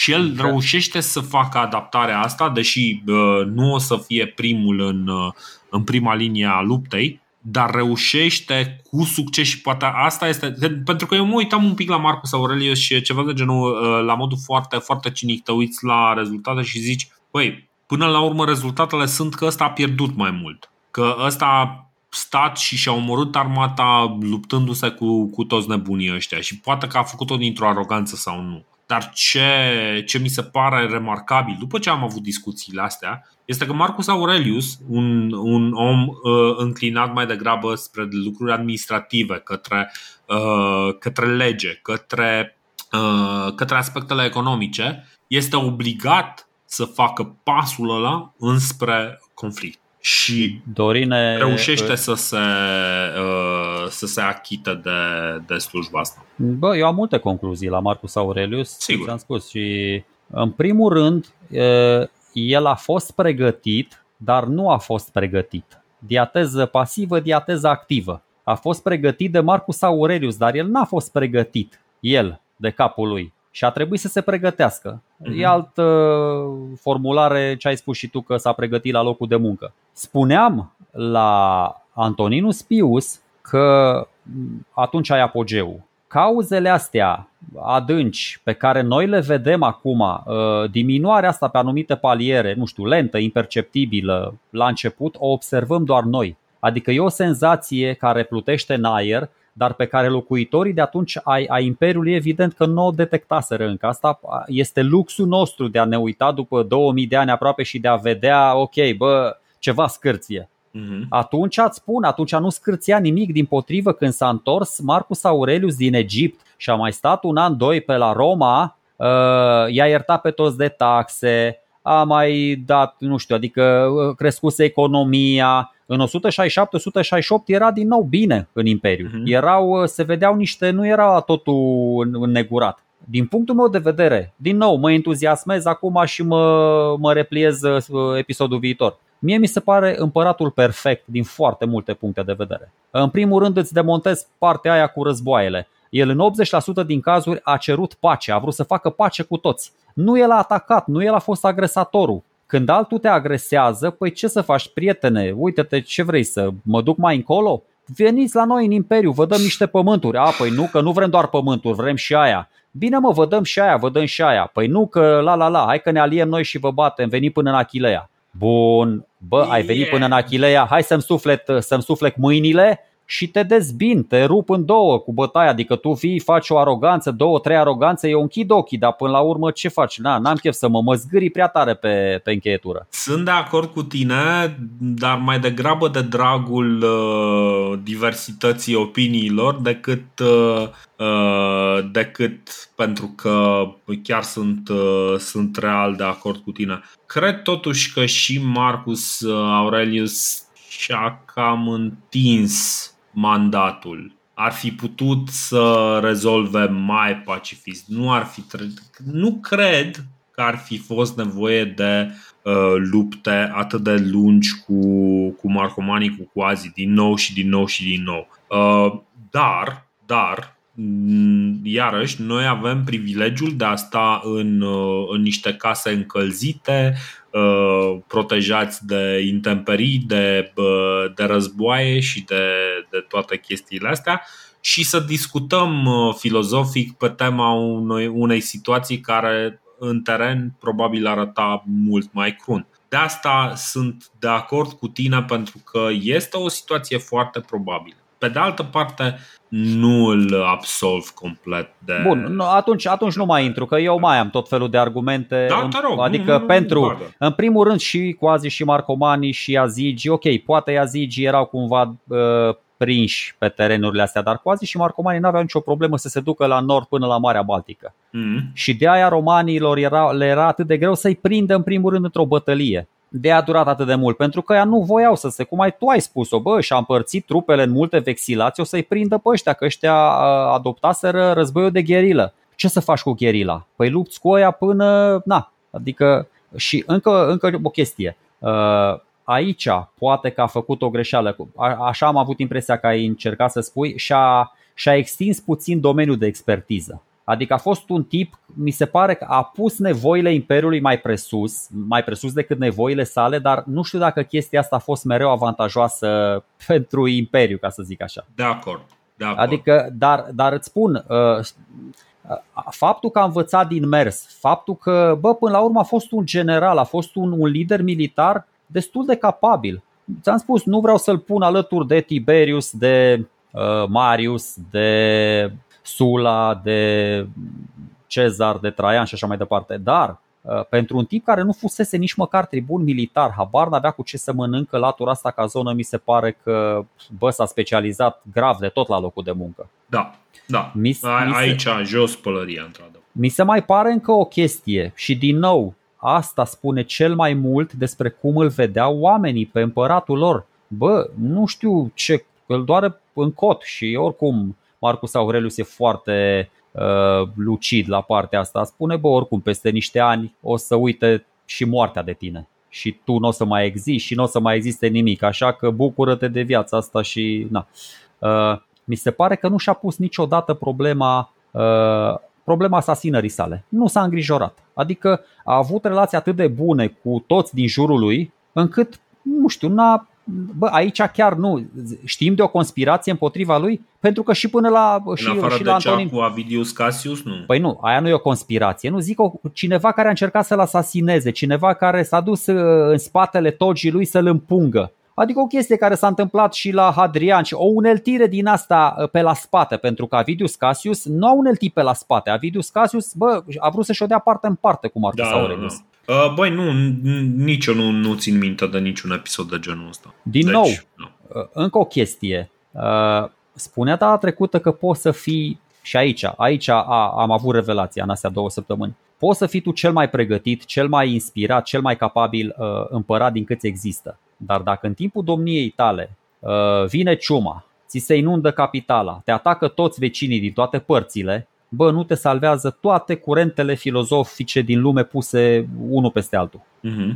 Adică ce e important e să te comporți tu exemplar în timpul acestor tragedii. Ok, chiar dacă istoria nu va fi foarte, foarte generoasă cu tine la, la capitolul realizări, poate că Imperiul, ți-am spus, se diminuează pe tot felul de, de paliere, dar la nivel de idei, la nivel de filozofie, la nivel de, bă, nu știu, pentru cineva cu adevărat profund, Uh, cred că ceea ce a realizat Marcus Aurelius în condițiile date, în condițiile astea crâncene, mm-hmm. chiar dacă Imperiul s-a dus un pic la vale, este mult mai mult, este mult mai mult decât ce au făcut alți împărați, mulți alți împărați în vremuri mult mai bune, când au avut pace, când au avut ploaie, când au avut soare, când au avut sănătate, când puteau să ducă imperiul ăla pe culmi mult mai înalte. Da, Antoninus Pius, noi eu l-am stimat și l-am așa, bă, dacă a avut 23 de ani de pace. Păi trebuia să lase pe Marcus Aurelius, uh,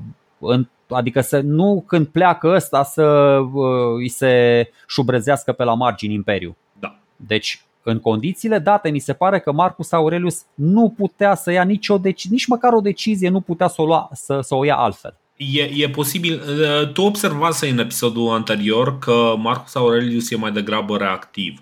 Corect. Este, corect. Deci este posibil, din punctul meu de vedere, cel puțin așa văd lucrurile, ca uh, Marcus Aurelius să suferă de fapt consecințele uh, neimplicării din punct de vedere militar și uh, a, a proie- proiecției uh, soft power-ului roman în afara Imperiului uh, de către Antoninus Pius și de către Hadrian. Deși Hadrian, hai că să mai zicem, dar cei doi nu prea, nu prea au uh, proiectat uh, acea imagine de forță a, a Romei. Corect. corect. Și în momentul în care uh, ai mai avut și niște puncte de slăbiciune, o ciumă, o, o, o ciumă care să-ți decimeze trupele și așa, deja, uh, deja o imagine complet slăbită a da, fost din nou. mult mai ușor de atacat. Dar deci... din nou, nu poți să-i acuz pe ăia. Hadrian și Antoninus Pius practic au fost niște avangardiști. Dacă așa ar fi fost lumea, toată lumea, așa cum a fost Imperiul Roman pe vremea lor, ar fi fost minunat și ar fi minunat. Probabil că da. Dar nu e vina împăratului roman că toți vecinii lor vor păi... să-l aștepte la cotitură să-l bată. Si vis pacem, parabellum. Da, man, ok, am înțeles. Păi uite, și Marcus Aurelius a... Nu, Marcus Aurelius nu s-a pregătit pentru război, dar s-a bătut cât toți ceilalți la un loc. Păi asta este, că a, asta, asta a fost uh, uh, asta a fost până la urmă problema, știi? Uh, deci na, nu, nu știu ce să zic. Ideea este că uh, practic cei doi dinaintea lui au consumat vremurile bune uitând că trebuie să se și apere. Poate este cea mai bună lecție că oricât de bun lider ai fi, dacă tu nu îți lași țara mai protejată, mai pregătită pentru uh, momentele rele, poate că nu ești chiar de bun. E un semn de întrebare și e un, e un uh, punct de reflecție pentru toți cei care acum zic, băi, poate noi n-ar trebui să intrăm în NATO, poate noi, noi n-ar trebui să fim acolo. Poate că totuși ar trebui să avem înțelepciunea de a învăța din, uh, din ceea ce se întâmplă acum în, mm. în povestea Imperiului pe care o derulăm. Bă, eu știu, o să-i se pună în cârcă lui Marcus Aurelius, o să vedem ce îi se pune în cârcă cel mai, uh, așa, o chestie destul de dură. În primul rând, să mai spun două, trei chestii despre el, așa, pentru că, na, cu cât citesc mai mult meditațiile astea ale lui, uh, gândurile către mine însuși, bă, cu atât mai mult îmi dau seama că și acele titluri la care a renunțat uh, după o perioadă, toate magistraturile, toate triumfurile pe care le-a sărbătorit, nu știu, lauri, monumente, toate preaslăvirile astea e din nou interpretarea mea, nu le-a făcut câtuși de puțin pentru el. Le-a făcut pentru oamenii care aveau nevoie de un lider, de un împărat, de un Augustus. Le-a făcut pentru, pentru senatorii care aveau nevoie de cineva mai puternic, mai asumat. Le-a făcut pentru soldații care aveau nevoie de un simbol. Iar împăratul Romei era un simbol, era un simbol colosal, nu-și mai aparținea lui însuși. Deci mi se pare, ți-am spus, dacă citești, dacă citești meditațiile, gândurile către sine însuși, bă, el nu, e, el nu e împăratul ăla care să serbeze triumfuri, care să se bată cu pumni în piept. El este omul care să se plimbe în sandale pe străzile Alexandriei și Atenei și să exact. filozofeze exact. și să vorbească totuși înțelege necesitatea uh, sărbătoririi Ex- triumfurilor, corect, face corect. triumfurile respective, pentru că își dă seama că vulgul are nevoie de ele, că, uh, că imperiul are nevoie de ele. Exact, pentru că tot timpul a pus nevoile imperiului mai presus decât nevoile lui. Tot Absolut. timpul a făcut chestia asta. Și ca să nu încep acum să mă emoționez, să nu știu, să, să ridic în săl prea tare. Uh, Va fi timp data viitoare.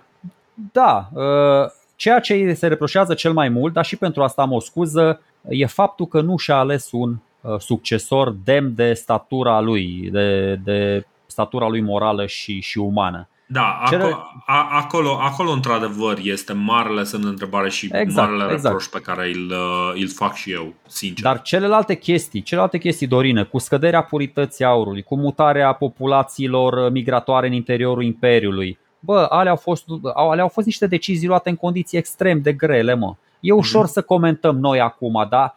După, după război, mulți viteji se arată și noi suntem exact. super viteji acum. Noi dar... Și noi suntem după război, adică. Păi da, tocmai. Noi suntem chiar în timpul războiului, dar nu e la noi în țară. E, asta e bine. exact, asta e bine. Exact. Dar uh, un om. Uh, un, un om cu înțelepciunea sa, cu, cu dragostea sa, cu simțul datoriei atât de dezvoltate pentru, pentru Imperiu, nu cred că avea voie să se înșele atât de tare în legătură cu viitorul împărat, mai ales că avea pârghii. Nu, trebu- nu era obligat să-l, să-l, să-l promoveze pe Comodus, putea să se uite și în jur. Hadrian l-a observat pe el de la o vârstă super fragedă și el putea să se bine, cu condiția să stea la Roma. El nu prea sta la Roma, săracul. Prima dată a fost plecat 8 ani și a doua oară când a plecat nu s-a mai întors. Cred, deci, că, cred că problema succesiunii va fi o. Cred că o să vorbim despre succesiune 20 de ani de acum încolo. Fără, da, fără, da, fără da, exagerare. Da, da, o să exact, vorbim asta o să fie jumătate din, uh, din episoadele pe care o să le, uh, discutăm o să fie despre succesiune. Pentru apropo de cauze din astea, da, de cauze adânci, apropo de cauze adânci mocnite care e, e ca efectul ăla de domino. Faci o mică chestie și se întâmplă o mare, mare pălălaie. Uh, tot în apărarea lui vreau să mai spun ceva. Uh, indiferent de ce va face Comodus și indiferent de ce au făcut înaintea lui Antoninus Pius și Hadrian, noi suntem singurii responsabili pentru faptele și pentru gândurile noastre, nu pentru ale altora. Absolut. Deci, nu mă interesează. Adică, ok, poate să mă intereseze, pot, uh, că mă judecă Dorin și Sergiu, îl doare în cot pe Marcus Aurelius că îl acuză uh, Dorin și Sergiu de, de căderea Imperiului Roman pentru că s-a numit pe Comodus. Bă, dacă cu atât mai mult cu cât toate faptele astea survin după moartea ta, ce mm-hmm. trebuia să facă Marcus Aurelius, prietene? A murit, l-a numit pe ăsta, era doar a mai vorbit de chestia asta. În primul rând, împăratul nu era singur, nu era de capul lui, era de datoria uh, poporului, era de datoria instituțiilor, de datoria tuturor celorlalți. Să-l calibreze pe ăsta, frate, să-l pună pe calea cea dreaptă, să nu știu, să nu putea să facă Marcus Aurelius din groapă, să. Și îți spun, ce, ce e foarte important este că noi nu trebuie să fim judecători ai istoriei. De, deci Așa e. A, a, asta e o chestie frustrantă. Oamenii sunt, sunt foarte tentați să zică a, ăla este infam, ăla este groaznic, ăla e nu știu cum. Noi nu ar trebui să fim judecători. Noi ar trebui să fim observatori. Noi ar trebui să fim, fim învățăcei ai istoriei. Noi ar trebui să ne uităm la toate lucrurile astea să vedem dar ce putem învăța de aici. Că despre asta e vorba. Um, și vorbind Asta de învățătură. Și, Asta spun și eu. Exact. Și vorbind de învățătură, o să încercăm în episodul viitor să vorbim un pic despre, despre stoici și despre curentul filozofic, despre de ce, bă, uh, de ce Atena era miezul din Dodoașcă, de ce uh, lucrurile, uh, lucrurile stau așa din punct de vedere cultural în, în uh, Imperiul Roman. Și o să ne uităm poate peste o istorie, deci nu vă așteptați la o istorie adâncă a filozofiei. Există, există podcasturi pe care vi le putem recomanda pe tema o istoria uh, filozofiei. Există The History of Philosophy Without Any Gaps, un program pe care vi-l recomand cu maximă căldură, uh, făcut de oameni care au studiat toată viața lor uh, filozofie. Noi o să încercăm să facem un mic rezumat în care să-l prindem, să punem un pic de context, un pic de carne pe, uh, pe opera filozofică a lui uh, Marcus Aurelius. Deci o să fim un pic pragmatici. Uh, da, mă, va fi așa cum e până acum, cum, e, cum a fost până acum istoria românilor, așa cum o văd Dorin și Sergiu, va fi filosofia stoică, așa cum o văd Dorin și Sergiu. Exact. Nu vă exact. așteptați la profunzimi din astea demențiale, demne de groapa Marianelor, ne descurcăm și noi cum putem. Exact. Cât, cât pricepem și noi. Dar Până data viitoare, vă mulțumim că sunteți alături de noi. Nu uitați podcastdeistorie.ro uh, Ne găsiți în toate aplicațiile de podcast. Cei care vor să ne sprijine cu o cafea sau cu, cu altceva, uh, puteți să faceți prin donații la uh, patreon.com slash podcast de istorie. Suntem pe YouTube, suntem pe unde vreți, suntem pe Facebook, unde Sergiu este mai mult decât fericit să vă răspundă la întrebări dacă aveți. Uh, facebook.com slash uh, podcast de istorie și ce să zic, până data viitoare, Ciao. Până, până data viitoare uh, vă las cu tot așa, cu o vorba lui Marcus Aurelius, fiți calmi și, și sereni, indiferent de provocările cu care vă încearcă viața. Frumos. Ciao. Salutare.